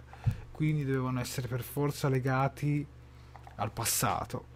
Adesso che ne hanno la possibilità e che comunque Discovery ha anche un look che, mol- che per molti fan stride, l'idea di mandarla nel futuro forse stride poi meno, cioè a livello visivo per qualche fan, come lo vogliamo chiamare, lo zoccolo duro di Star Trek. sì. Però sinceramente, poi ti lascio la parola Max perché vedo che no, fremi. No, è in questo momento devo soffiarmi il naso, quindi se sentite un rumoraccio sono io che è raffreddato, devo provvedere. Però sinceramente l'idea di conoscere nuove razze, nuovi pianeti, nuove storie in cui non ti devi per forza collegare al, al canon, a me intriga anche perché questa stagione, anzi ci arriveremo dopo quando faremo il resoconto finale, però è molto legata al citazionismo e ai collegamenti con il canon, con Pike, con Spock, però qualcosa di più originale mi sarebbe piaciuto, detto sinceramente. Quindi per me, almeno a mio titolo personale, per me l'idea di una terza stagione con, uh, nel futuro ispira tantissimo, però mi preoccupa anche il fatto che se devono nascondere tutto, alla quarta stagione non mi fai tornare alla Discovery, non me la fai tornare più. Cioè, me la lasci lì in modo che faccia un po' come la Voyager, cioè rimane lì persa nel futuro. So che nel XXVII secolo esistono gli agenti temporali. E nel XXI le navi. Temporali. E nel XXI le navi. Secondo me potrebbero giustificare un non ritorno della Discovery col fatto che altererebbe la storia, altererebbe tutta la storia che poi si crea dopo. Però il discorso è, ma poi la Giorgio come ci torna a fare la sua serie? Come ci torna a fare la sua serie sulla sezione 31? E soprattutto io trovo pessima la scelta di nominare Tyler capo della nuova sezione 31. Cioè, è questo il motivo per cui non voglio guardare la serie sulla sezione 31. cioè, mi lascia un po' così. Quindi non lo so, non lo so. A voi la parola, ragazzi. Vai, vai. Uh, vai, vai Max, vai tu. Allora, sì. condivido praticamente tutto ciò che ha detto Jared. Allora, innanzitutto, 950 anni nel futuro saremo 23 più 9, eh, 30 32 secolo, una cosa del genere. Sì. Correggetemi se sbaglio, sto facendo i calcoli così al volo. Nel 31 ci sono le navi temporali, il capitano Braxton con la Eon, quindi la, la capacità di viaggiare nel tempo già esiste. Eh, che cosa troveranno? Chi lo sa, ovviamente. Sarà una stagione alla Voyager, cioè il tentativo di ritornare a casa? Speriamo di no, perché onestamente non la vedo una prospettiva così interessante, ma onestamente sono là e che cosa fanno? Esplorano tanto per esplorare oppure cercheranno eh, di insediarsi a Terrasilium e rimanere lì a fare la vita rurale? Tutte mm. domande a cui troveremo una risposta in questa nuova serie che, come dicevi giustamente tu Jared, sarà svincolata da tutta una serie di paletti che eh, creare una serie prequel invece poneva e adesso hanno carta bianca finalmente. Per cui curioso di vedere che cosa realizzeranno, ma non molto entusiasta, devo essere sincero. Più che altro è capire come, perché comunque la Giorgio la devi far tornare, se, o almeno che la serie sulla sezione 31 non sia ambientata laggiù. Ma mi sembra strano, cioè penso sia comunque qui, giusto Miles? Sì, presumiamo Ma di poi sì. soprattutto sì. leggendo un commento, poi ti, lascio, ti faccio rispondere proprio a te. Qualcuno ci chiedeva, Dario Gerbino ci dice, ci sarà la federazione ad aspettarli? Eh. Visto che anche da come sappiamo sulla serie su Picard, vabbè che passano un bel po' sì, di anni. La serie su Picard è decisamente prima che nel 32 secolo. Allora, boh, la, la, federazione comunque è un'organizzazione politica, quindi anche se esistesse non è detto che sia come la conosciamo. Detto questo, uh, allora, mh, piccola precisazione sull'argomento mh, iniziale. Sì. A me, come hanno chiuso, come hanno spiegato il canon salvando Capre e Cavoli, non è che mi sia piaciuto tantissimo, perché alla fine, alla fine eh, hanno usato lo stesso trucchetto che l'anno scorso hanno usato per giustificare il, l'esistenza dell'universo dello specchio, che in teoria non dovrebbe sapere nessuno. Hanno detto no, questo è un segreto militare, tra virgolette, non lo diciamo a nessuno. È un po' troppo comodo così, cioè perché adesso qualsiasi cosa fa, facciano, poi dicono alla fine, vabbè, non lo diciamo a nessuno, quindi non è mai esistito. Non è il massimo del, della vita. Detto questo, sull'ipotesi di una terza stagione nel futuro, a me la cosa che spaventa un po' è che sì, sicuramente si liberano da tanti paletti, si liberano anche dall'esigenza di cambiare uniformi colorate, visto che non andranno, manterranno quelle vecchie. Però il, il punto è questo, finora hanno cercato di mantenere una coerenza, se non stilistica visivamente, almeno col canon, perché eh, dovevano sì. necessariamente. Andando nel futuro, eh, senza più neanche la federazione come la conosciamo, altre astronavi, altri ammiragli antipatici, eccetera, ho paura che Discovery comincerà a essere un po' troppo distante dal resto del, del franchise, dal resto Beh, della saga. Voyager era un po' così, eh, se ci pensi, perché comunque dove... No, no, dove... Voyager, Ma dove sì, si trovavano Voyager non c'era era... federazione. Sì, però Voyager comunque era simile a The Next Generation fondamentalmente, mentre boh, Discovery è, è molto diversa quindi non lo so come se la giocheranno. Sicuramente il fatto che eh, la, la, la, lo spin-off sulla sezione 31 è confermato, ma è confermato dopo la terza stagione, significa che probabilmente to- riusciranno a tornare in qualche modo al punto di partenza. O torna eh, Giorgio. No, non credo. Eh, ricordiamoci il, il, corto Calipso che a questo punto diventa fondamentale perché è la sì. storia più vicina a dove sarà ambientata la terza stagione. Se non cambiano le carte in tavola, la Discovery resterà nel futuro. Sì. Perché l'abbiamo vista mille anni nel futuro, quindi 50 anni dopo rispetto a dove sono approdate adesso. E l'equipaggio tornerà qui, evidentemente. In un modo o nell'altro, l'equipaggio tornerà, se non nel XXIII secolo, magari un po' dopo, non lo so. Mm. Sì, però, però, però seguimi il, il, ragionamento. Se mi dici che vuoi cancellare la Discovery dalla storia e poi un anno dopo me la fai tornare, allora che dai un, cerotto, dai un cerotto sul, sulla continuity, però poi lo strappi. Ci tiri una piccolata. No, la Discovery resta eh, ma, anche me, ma, anche i membri sono dichiarati morti, anzi no, Burnham non esiste nemmeno, cioè quindi... Cioè, Eh, mi sembrerebbe... permetto, mi cioè, permetto di dire una cosa Vai, Max. un commento di Giusimo Rabito. Prego. Diventeranno loro stessi agenti temporali. Ecco, Mm. una serie incentrata, un'evoluzione incentrata su degli agenti temporali che viaggiano in momenti diversi della storia di, di Star Trek, idea che peraltro qualche modo si avvicina al concetto originale di questa serie che aveva Brian Fuller prima di essere Sì. eh, stato espulso, cioè di fare una serie antologica con diversi momenti da prendere, ecco, potrebbe essere una soluzione.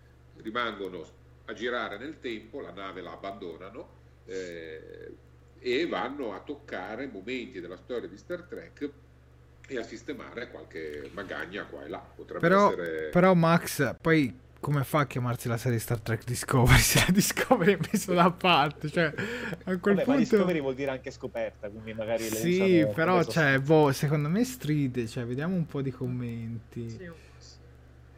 Eh, Joe ci dice Max non ci crediamo che se fanno la serie sulla sezione 31 non la guardi Marilena dice Tyler non lo sopporto quindi insomma... Anch'io, anch'io, anch'io.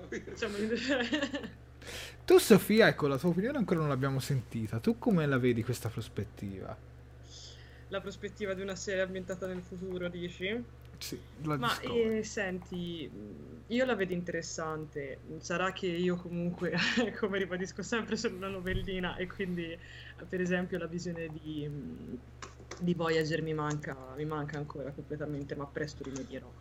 Ehm, diciamo che io la troverei, cioè, l'idea la trovo molto interessante e sono d'accordo con te che comunque in questo modo, mh, diciamo, finalmente avrebbero trovato anche il modo di uscire da tutta una serie di, di vincoli e di paletti che il canon impone.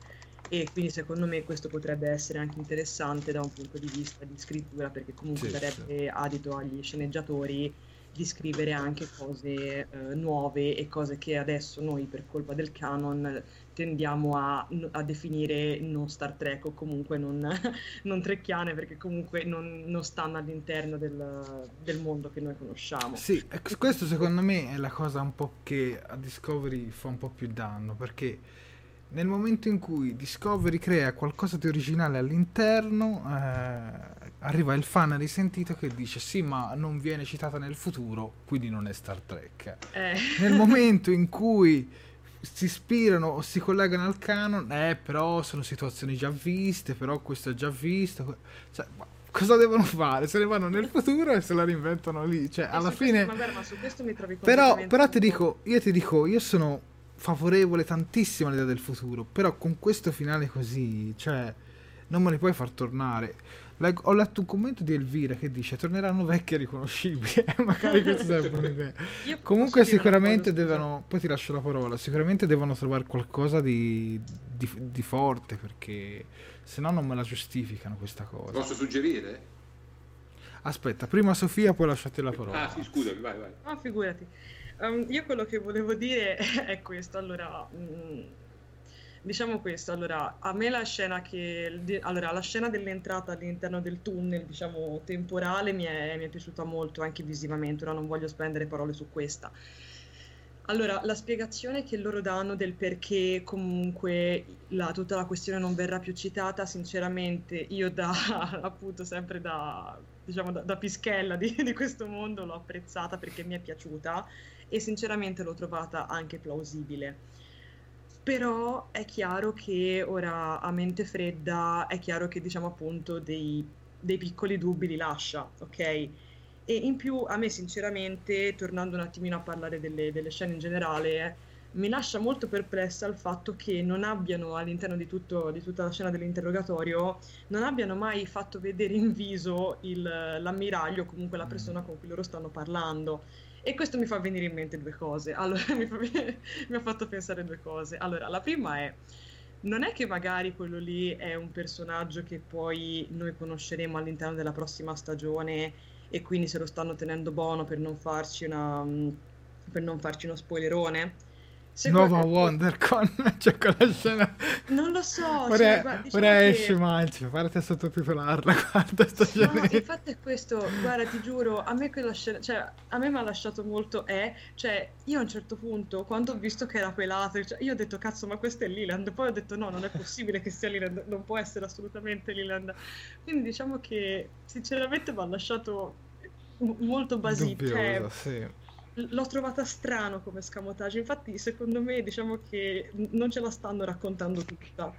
E, e- e quindi diciamo che questa, questa cosa qua mi fa un po' pensare che o nella prossima stagione diciamo ritroveremo almeno all'inizio ehm, la, la nostra vecchia crew della- dell'Enterprise oppure appunto ritroveremo questo fantomatico ammiraglio interrogatore che, fa- che pone l'interrogatorio. Quindi non lo so, diciamo che sono rimasto un po' perplesso. Detto questo, mi sarebbe piaciuto che questa fosse stata, diciamo, la scena finale dell'episodio, ma questo ne parliamo dopo. Però Poi ci dico- arriviamo. Sì, sì, comunque ti dico, sinceramente anche a me la prospettiva di una serie ambientata nel futuro piacerebbe molto, però... mm, eh.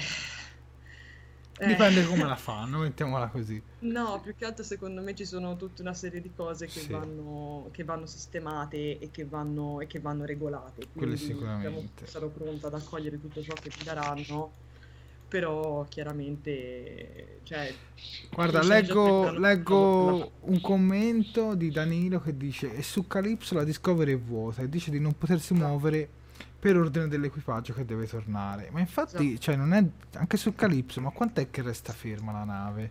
Ah. Almeno 50 anni, Sì, perché Calypso è ambientata a 1000 anni, loro sono Sì. arrivati a 950 Mm. anni. sì. Max, che l'altro- cosa volevi aggiungere? Prego. In Calypso, se non mi sbaglio, Zora dice che eh, è mille anni che è ferma, sì. è mille Sì. anni che aspetta. Eh, Quindi c'è qualcosa che non quadra, secondo me dovranno ancora una volta aggiustare il tiro, eh, correggere qualche cosa di quello che hanno fatto. Eh, per quanto riguarda il non voler mostrare questo ammiraglio, a me ha ricordato molto lo stesso modo di fare nel non voler mostrare la mamma di, Sì. eh, Sì. di Tilly nel- nell'episodio Sì, Short Tracks a lei mm. dedicata, ma perché secondo me vo- volevano eh, incarnare la federazione, nel senso la flotta in questo caso, non Sì. volevano dare un volto alla flotta, Eh, volevano ok. l'entità. Ascolta, io su questo posso essere d'accordo perché ci ho pensato anch'io, però poi se comunque te ci guardi, le riprese che fanno a questo ammiraglio sono molto più accurate rispetto a quelle che fanno della madre di Tilly. Perché Sì, se ci fai caso, la madre di Tilly viene ripresa da lontano, alle spalle, spalle. esatto. o comunque se viene ripresa da davanti, diciamo che fanno la, tra virgolette, io la chiamo la ripresa la Tom e Jerry, cioè nel senso che te la fanno vedere fino a, a sotto il busto, cioè non te la fanno Sì, vedere sì. sopra.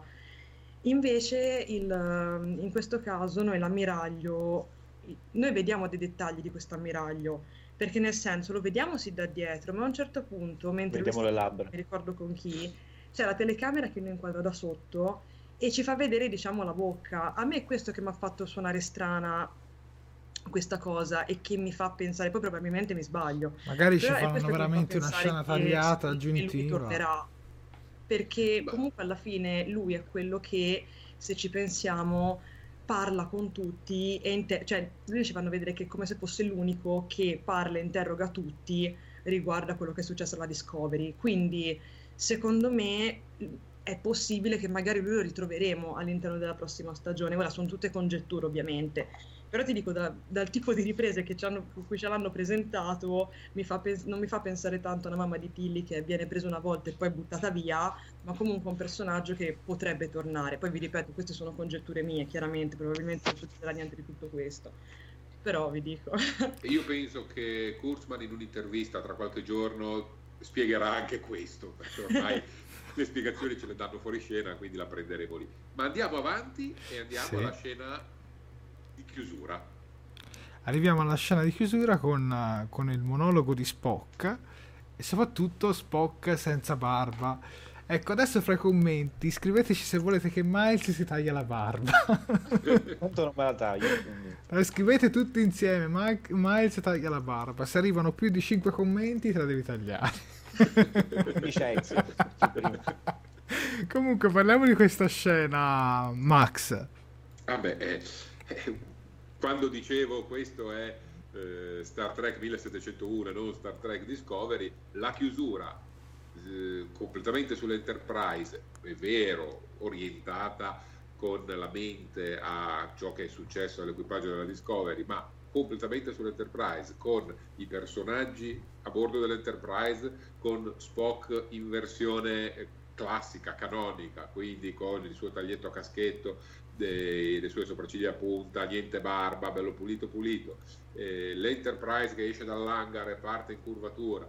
Beh ragazzi, se questo non è una, una promessa da parte della produzione di dire vi facciamo la serie su Pike sull'Enterprise, che cos'è? Eh, per me suonava proprio come abbiamo chiuso Discovery, apriamo un'altra cosa. Cioè, Invece, guarda, vorrei, io. Vorrei che fosse così, lo dico. Guarda, io invece la vedo come una prospettiva che. Discovery la ambientiamo da un'altra parte, questa la ambientiamo in questo secolo, le due serie non vanno a pestarsi i piedi e quindi possono coesistere entrambe. Guarda, io inizialmente, come anche Miles, inizialmente noi eravamo un po' contrari all'idea di, di creare una serie con, con Pike, con, perché ci sarebbe sembrato troppo, diciamola tutta, giusto Miles? Sì.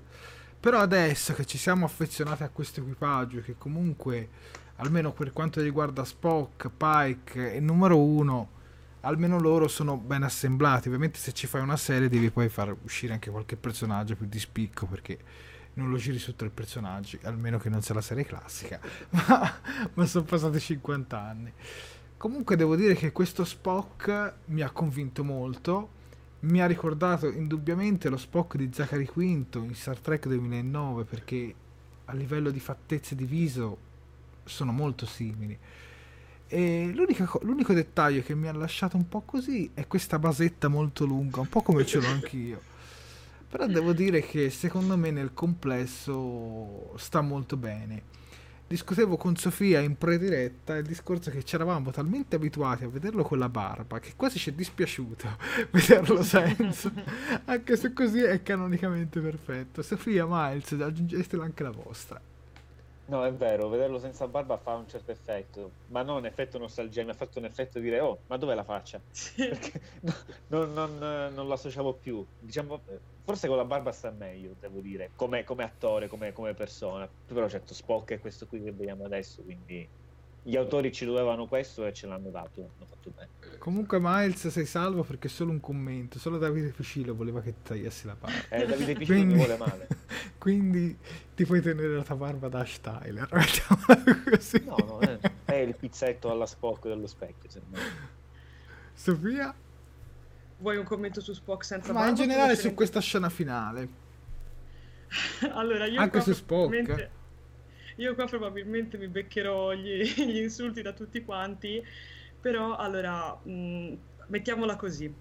Cerchiamo di mandarla giù, di, cerco di mandarvi la, la, pillola in modo dolce. Allora, um, la scena è chiaramente bella, cioè nel senso, come sempre, diciamo che all'interno di questo episodio, comunque all'interno di, di, di, di questa stagione, scene brutte o comunque malcurate non ci sono state nel complesso, comunque se ci sono state per fortuna sono state piccole e corte. Quindi partiamo dal presupposto che come scena è bella, ha l'impatto emotivo, ha l'impatto nostalgia. Um, io stessa sono stata contenta di vedere l'Enterprise nell'hangar, anzi mi sono anche emozionata. Uh, vedere Spock senza barba mi ha fatto un po' effetto, però poi ho detto ma sì, dai, avanti, c'è sta e, e vederli effettivamente partire mi è, mi è, piaciuto ed effettivamente sì, è chiaramente un, un, un, segnale, come diceva chiaramente Max, che ci sarà, che ci sarà una, una, serie su di loro e che quindi è un po' il, il bollino che ci dice sì ragazzi state tranquilli, questa serie si farà. La nota dolente secondo me è aver messo questa scena alla fine della seconda stagione di Discovery. Eh, io vi chiedo infatti. scusa, però avrei preferito mh, che la scena finale fosse stata o la scena dell'interrogatorio, ok? O comunque la scena de- della Discovery che prende parte, segue l'angelo rosso e vola verso il futuro. Um, più che altro per, quest- per, questa cosa qua, perché io quando ho finito di vedere l'episodio, e infatti questo è, diciamo che questo è un po' il motivo generale che mi ha impedito di dare un voto più alto. Di Vabbè, 9 meno non è un voto basso. no, ma Jared, io all'inizio gli volevo dare 10 a questo episodio, pensala così. Cioè io nei primi minuti, nella prima parte, ero, ero talmente tanto presa dalle luci colorate, da, dalle battaglie e tutto quanto, che gli volevo dare 10. Poi vabbè, c'è stato il discorso della Cornwall, poi ci sono state anche altre cose, però ti dico, io purtroppo quando ho visto, cioè purtroppo tra virgolette ragazzi, quando ho visto uh, questa scena finale ho pensato, ok, questa non è una scena finale da Discovery, questa è una scena finale di un episodio della TOS, perché alla fine se, tu, cioè, se ci guardiamo linee di dialogo e il modo in cui è strutturata, alla fine è quello, cioè, e non è una cosa negativa, cioè, per carità, io non sto dicendo questo.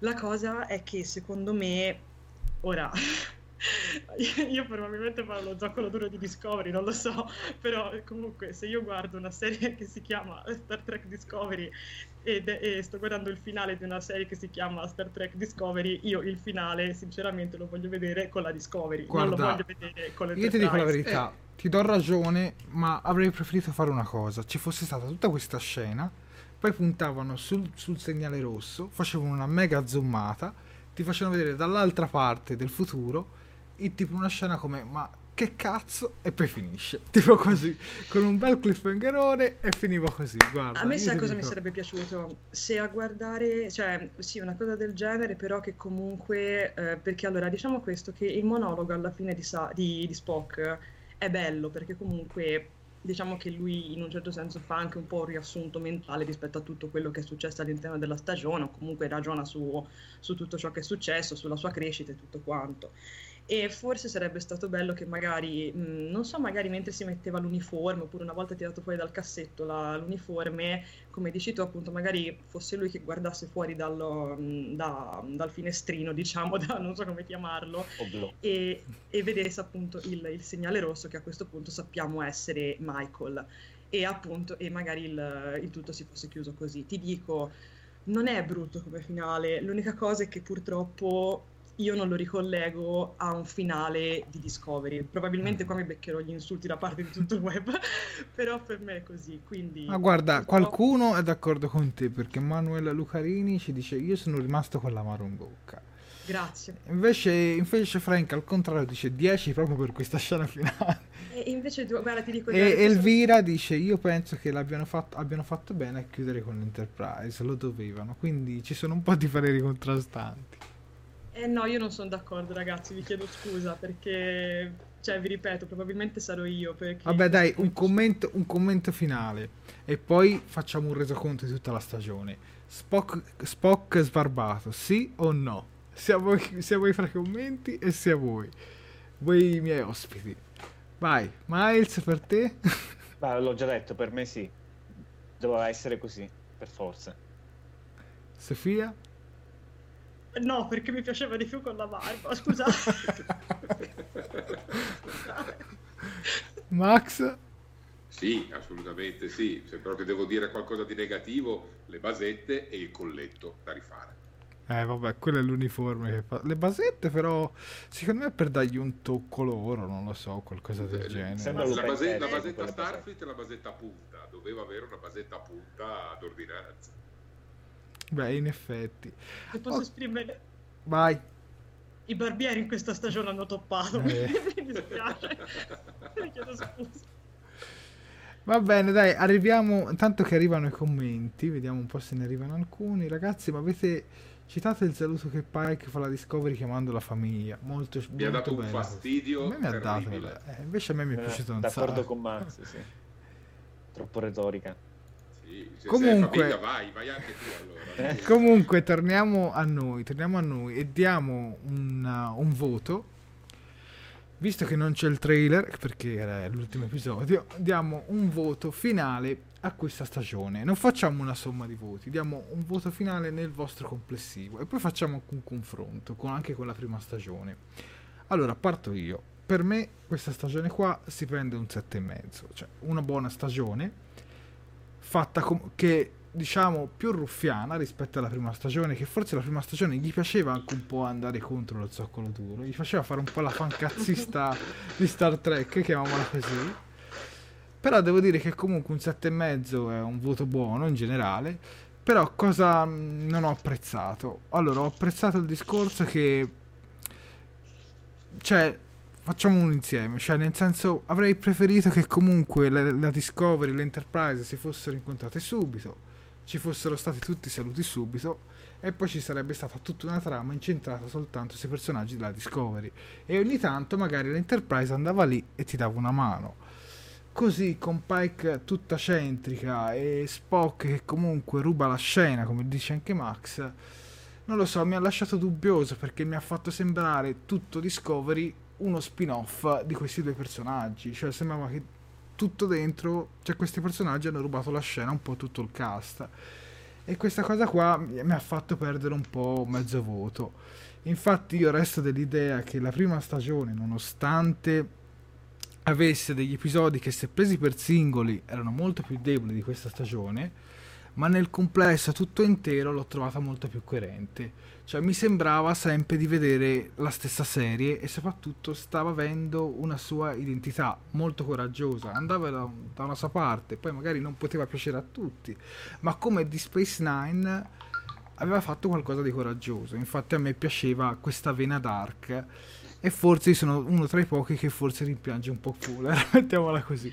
Però vi dico, comunque questa seconda stagione l'ho apprezzata molto perché comunque un 7,5 è un bel voto. Mi sono piaciuti di più gli episodi singoli spezzati, come quello sui Talosiani, come Brother e come anche questo finale e come anche quello dove andiamo sul pianeta dei, dei, dei Kelpiani che li ho trovati forse a un livello un pochino più alto della prima stagione in generale perché la prima stagione diciamo che secondo me parte un po' bassa e poi arriva crescendo. Quando arrivi poi nell'universo specchio diciamo che mantiene una media molto alta però parte un pochino così e così questa seconda stagione invece secondo me parte all'impennata, poi va un po' in giù, poi va un po' in su, diciamo un po' di alti e bassi ci ho visto rispetto alla prima stagione. Lascio la parola a voi in ordine, Miles, Sofia, Max. E anche voi tra i commenti scriveteci sia il voto e sia la vostra opinione. Vai. Allora, guarda, a livello di impegno eh, la preferisco, preferisco la seconda stagione alla prima, le do un 8 Mm. perché comunque si sono impegnati a cercare di, di riconquistare un po' il cuore dei fan, diciamo più eh, affezionati alla, al vecchio, alla vecchia impostazione. Eh, però è un 8 fino all'episodio se la memoria mi assiste, se ricordo bene, non ricordo come l'hanno mm. tradotto in italiano. Quindi fino alla prima metà della stagione mi è piaciuta molto. Poi diciamo quando tutti i nodi sono venuti al pettine, quindi la metà, la seconda metà l'ho trovata più più debole per i miei gusti.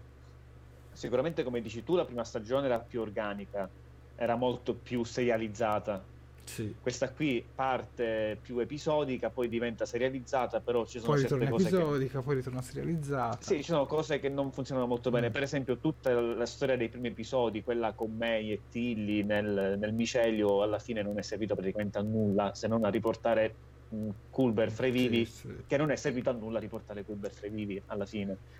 Cioè, credo che il rapporto fra Stamez e Colbert sia stato um, rappresentato molto meglio nella prima stagione come un rapporto normalissimo, due persone che convivono, si vogliono bene, si aprono i denti, che non in questa stagione qui.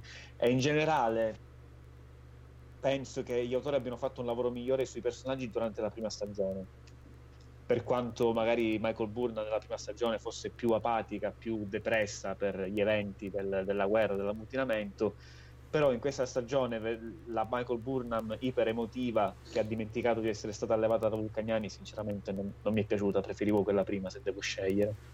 Eh, l'unico personaggio che spicca è Pike, ma perché ovviamente campa un po' di rendita sul fatto, cioè intendiamoci, i, l'attore è bravissimo, gli autori hanno fatto un lavoro meraviglioso nel, nel reinventarlo perché di questo personaggio non si sapeva nulla, però ovviamente c'è dell'affetto, c'è del trasporto. Ma possiamo che dirlo che è stato molto più bravo Anson Mount, cioè ha sorpassato eh Anson Mount e Jeffrey Hunter, diciamocela tutta, per quanto Jeffrey Vabbè, Hunter... Jeffrey Hunter l'abbiamo, l'abbiamo, visto purtroppo poco, eh. però sicuramente sicuramente se dobbiamo fare un raffronto rispetto a Greenwood, rispetto a, Bru- a Bruce Greenswood eh, dei film Kelvin, è un Pike molto più, almeno dal mio punto di vista, molto più credibile, molto più sì, umano, sì. molto più bello.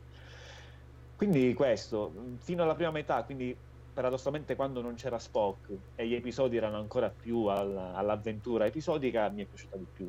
Poi, come hanno risolto le varie questioni, mi è piaciuto meno.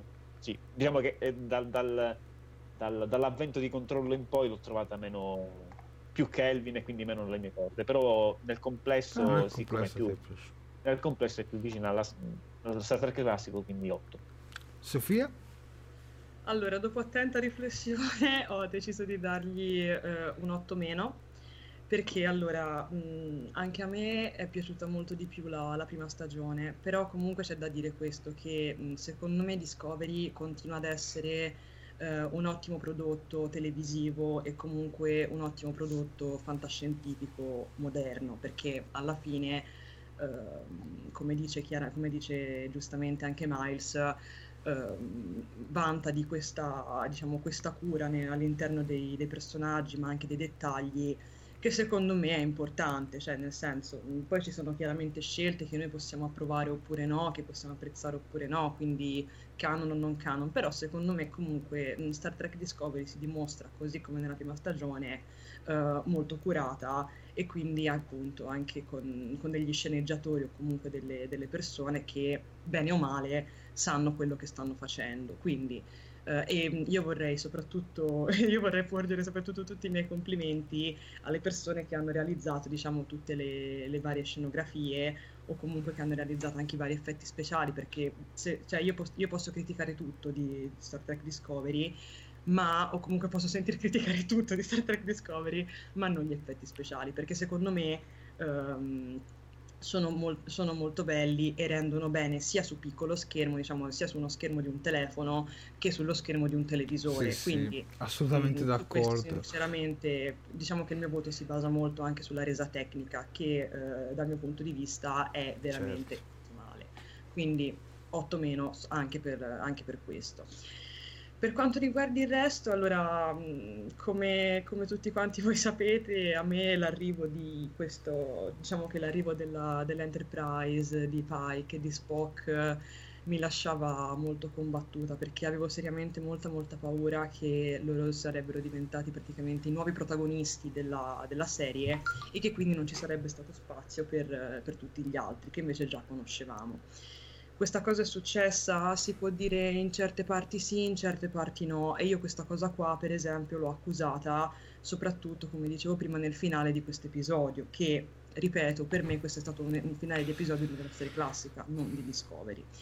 Però ti dico, allora, nel complesso, diciamo che in questa seconda stagione noi comunque vediamo dei personaggi che chiaramente sono cresciuti o comunque che stanno crescendo rispetto alla prima stagione. Chi meglio e chi peggio. Sì, però per- guarda, ti dico, secondo me l'ingresso di, di Pike e Spock li hanno rallentati queste evoluzioni. A parte Saru, perché Saru ce l'ha nettamente, però Stamets, per esempio, non fa grossi passi in avanti. Cioè, tanti personaggi che comunque erano molto interessanti nella prima stagione, secondo me hanno fatto un po' un passo indietro. Ti dico, cioè, a me fa un po' rabbia quando nel web vedo molte persone che accusano troppo Michael Burnham e quasi gli dà fastidio quando Michael Burnham ruba la scena a, Spo- a Spock e a Pike, ma ricordiamoci che lei fa parte del Discovery e lei è la protagonista, certo, fa anche dei casini che non sono da sottovalutare, però cioè, nel senso, io lo dico chiaramente, per- io preferisco comunque, cioè a me questo Pike è piaciuto tantissimo, questo Spock anche e voglio la loro serie, però proprio per questo vi dico vorrei che loro hanno la loro serie e che Discovery comunque vada avanti con le storie dei suoi personaggi. Sono stato un valore aggiuntivo? Sì, però sono stato anche un modo per fare un po' una ruffianata. Cioè andavi molto comodo con eh, il fan dell'uso della prima stagione, gli citavi i talosiani, gli citavi tutti questi elementi che richiamavano e diciamo che un po' te lo aggraziavi. Almeno io l'ho vista così. Max? Guarda, avete già detto moltissimo voi, quindi non mi lancio in eh, commenti tecnici o commenti di livello di sceneggiatura o di scrittura, parlerò solo a livello emotivo. Io non sono stato un gran fan di Star Trek Discovery per tutta la prima stagione, non posso dire che mi sia particolarmente piaciuta.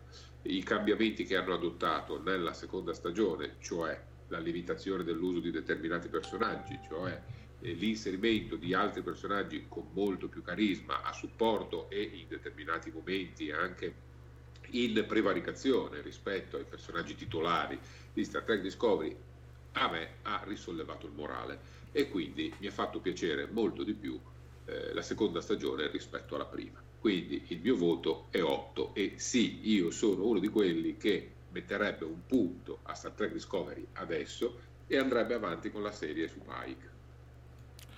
Ma rispetto alla tua opinione, ma per carità, cioè io ti dico la verità, si chiama Discovery e vorrei che continuasse così. Certo, per Quindi carità, ti eh, dico- ciò non toglie che poi guarderei quello che producono comunque. eh. Che- Ah, leggo, mi occupo un paio di commenti perché poverini mi hanno lasciati. Allora vado indietro, vedo un po' i vostri voti, vedo un po' i vostri voti, torno un po' indietro. Allora, Davide Caldarelli, voto 8, Davide Piscillo, voto 9, Frank McRival, voto 8, eh, Marilena, voto 7, Elvira, voto 8, Giusi 9, eh, Danilo Tavano, mh, stagione 8 e mezzo. Marco Oliviero concorda con me per il fatto con i confronti con la prima stagione. Marilena Madera dice prima stagione voto 9. E... mm, A Giusy invece la vede un po' come te perché la prima stagione invece gli ha deluso. E Laura Gandola voto 9 per merito di Pike. A Domenica è piaciuta più la seconda stagione, a Dario Garbino invece è piaciuta più la prima, però la seconda gli è piaciuta proprio per Pike. Comunque eh, Joe dà un voto 8. Comunque direi che i voti sono comunque positivi per, per ambedue le stagioni. Eh, che dire, io appunto spero che questa terza stagione sia un'opportunità sia un po' per scollegarsi da tutto questo canon e sia per, per dargli una sua identità a questa serie. Certo, è un po', mm, ti dico, lascia un po' perplesse alcune cose, però io voglio essere comunque fiducioso. Su, su Pike ho letto proprio oggi pomeriggio che Kurzman ha rilasciato una dichiarazione che dice mh, che i fan sono ascoltati e dice che tutto è possibile nel mondo di Star Trek. Gli piacerebbe l'idea di portare una serie su Pike, Spock, Number One e l'Enterprise. Dice l'idea di raccontare più storie con loro sarebbe una delizia per tutti noi, però in un certo modo dice gli piacerebbe, però non dice che, che la fa, perché comunque i soldi non li caccia comunque lui. Diciamolo sempre che comunque è sempre CBS che prende queste decisioni. Comunque a lui è stato assegnato eh, il, creato- il creatore dei contenuti, come lo vogliamo chiamare, è il produttore esecutivo di tutto quello che riguarda adesso il franchise televisivo. Allora, il brand runner. ecco, ecco. Comunque, Jared, vai, di, di prego. commenti, ne leggo anch'io un paio. Eh, t- t- per la- a proposito dell'abbraccio tra la serie classica e Discovery, Omar Serafini fa notare anche il mashup musicale della sigla finale Molto, tra le molto due bello. sigle di Discovery. E poi si domanda: e se la terza stagione fosse una serie con doppia trama, un po' nel presente, un po' nel futuro? Eh, sai che così non mi dispiacerebbe. Eh, sarebbe no? interessante. Però sarebbe inter- Sai che lo volevano fare? eh, Lo volevano fare. Diciamo si rumoreggiava ai tempi della prima stagione con la Shenzu e la Discovery. Poi la Shenzu sappiamo tutti che ne sono fa. dette tante. Però inizialmente si diceva, giusto Max, ai tempi quando tu Sì, sì, scrivevi che Forse potesse essere questa possibilità, che ci fossero due trame parallele, che poi addirittura eh, comunque poi succedesse che una nave saltasse in aria e tutti sull'altra, cioè comunque c'erano queste ipotesi. È ovvio che dislocate in due tempi diversi sarebbe più difficile. Va detto che hanno costruito fisicamente i set dell'Enterprise che abbiamo Eh, visto sì. eh, in un'altra struttura lì accanto, quindi esistono e sono stati molto onerosi, quindi ce li hanno perché buttarli via. avevano Eh, anche i set anche della Shenzu, però poi non hanno fatto niente, quindi c'è da No, li hanno riconvertiti Sì. nella nave della sezione 31. Comunque, guarda, leggendo dei commenti, mm, ecco, l'avevo uno. Ne avevo uno, mi è, mi è spa- mi è sparito. Comunque, Elvira dice: immagini ed effetti speciali davvero belli. Eh, Dario. Dario Cerbino dice: Diciamo la verità, a Brian Fuller sarà stato con le mani in faccia per tutta la seconda stagione. Effettivamente si è, si è bruciata una possibilità. Mano Lucarini comunque da un voto 8. Laura concorda con te. Max fa- a Fabio Grazie. Salvanin è piaciuto alla fine.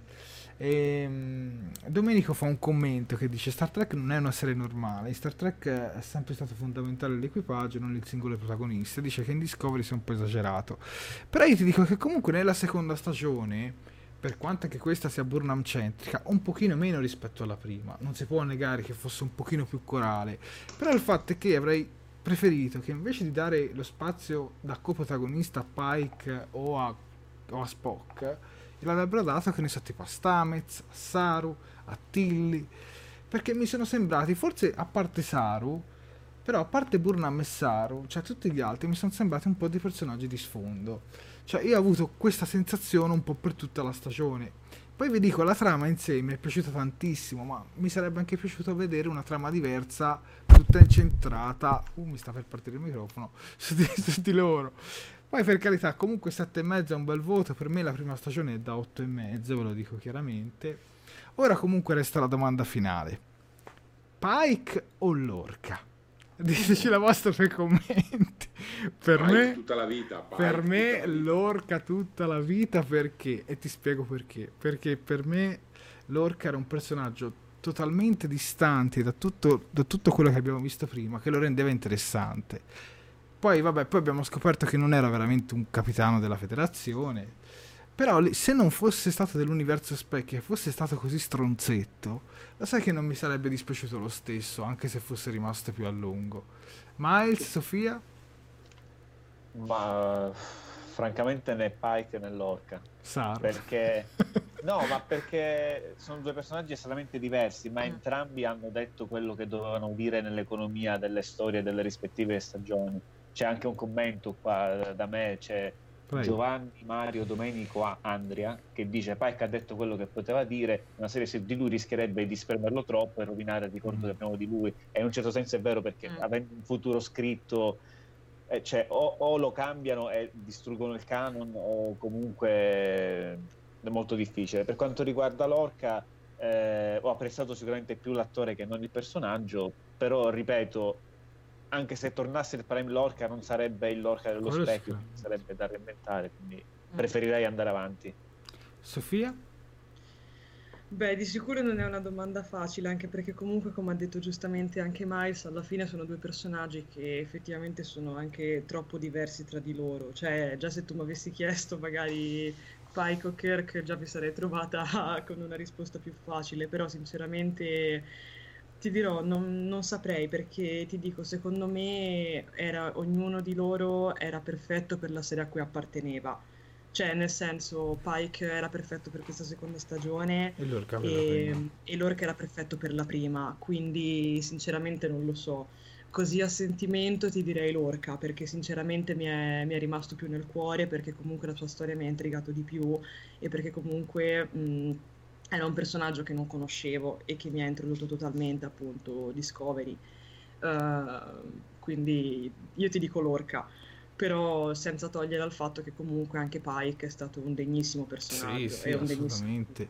Ma assolutamente, cioè, come capitano della federazione, cioè, incarna tutti gli ideali. Quindi, Max, Sì, però- cioè, non, te, non te lo sto smontando, anzi, assolutamente. No, per carità, Ma guarda, ma posso essere sincero, io sono cresciuto con Enterprise. Per me Pike mi ha convinto in una stagione più di quattro stagioni di Archer. E ti, ho già detto tutto, quindi guarda, cioè, ci mancherebbe. Quindi non te lo sto smontando. Comunque leggo i commenti, la maggior parte sono per Pike. Dario Gerbino dice Lorca tutta la vita. E qualcuno che adesso ho perso il commento dice Saru. Eh, Manuel Lucarini dice nella terza stagione si prevede un capitano Saru. Beh, io direi che sare- anche- sarebbe anche l'ora. Però rimarrebbe sempre capitana ad interim perché la qualifica vera e propria non ce l'ha. non ce l'ha. Comunque direi che è arrivato il momento di chiudere visto che siamo stati due ore insieme. Allora, che dire ragazzi, che dire? Facciamo una frase di commiato. Innanzitutto è stato un onore servire in questi 14 episodi con voi quattro. Mi sono veramente molto divertito ed è stato molto interessante. Ci rivedremo per le avventure, ci rivedremo comunque per nuove avventure. Ringrazio anche chi, chi ha partecipato spesso con noi, come Dario Gherbino, Giusimo Rabito, ehm, Davide Picillo e tutti, e tutti gli altri, che siete stati un po' i, timori- i timonieri della nostra nave, della nostra nave Talking Trek. Quindi guarda, vi ringrazio veramente di cuore, veramente tutti quanti. Molto bravi, molto belli i commenti ed è sempre, è sempre bello fare un bel dibattito quando c'è dall'altra parte delle persone molto intelligenti. Che dire ragazzi, vi ringrazio e mm, ci ritroverete tra un paio di settimane, due settimane barra 20 giorni torneremo con eh, il formato delle news. Stiamo elaborando una nuova grafica una nuova sigla apposta per questo nuovo formato.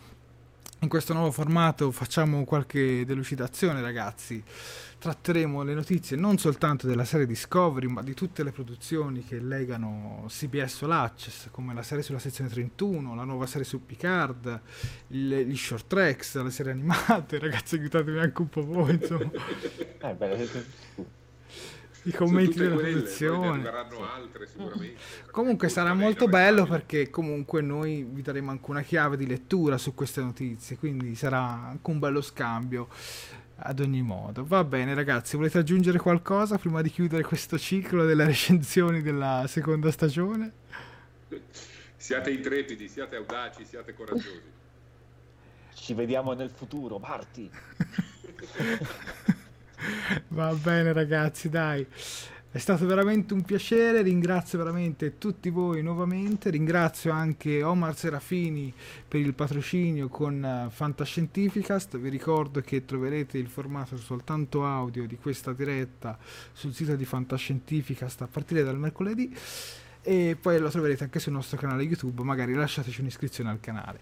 Grazie a tutti ragazzi e ci rivediamo a tra poco, insomma a breve, ciao ciao ciao, lunga vita e tanta prosperità.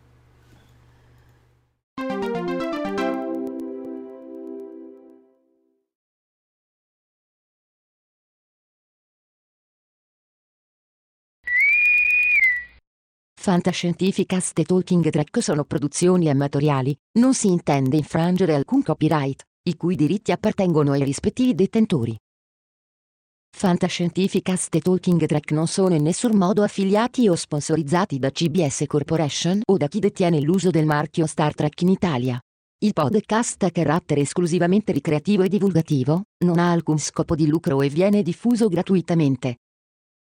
Autorizzazione SIAE 56125359. Nessun byte e nessun tribolo sono stati maltrattati durante la produzione di questo podcast.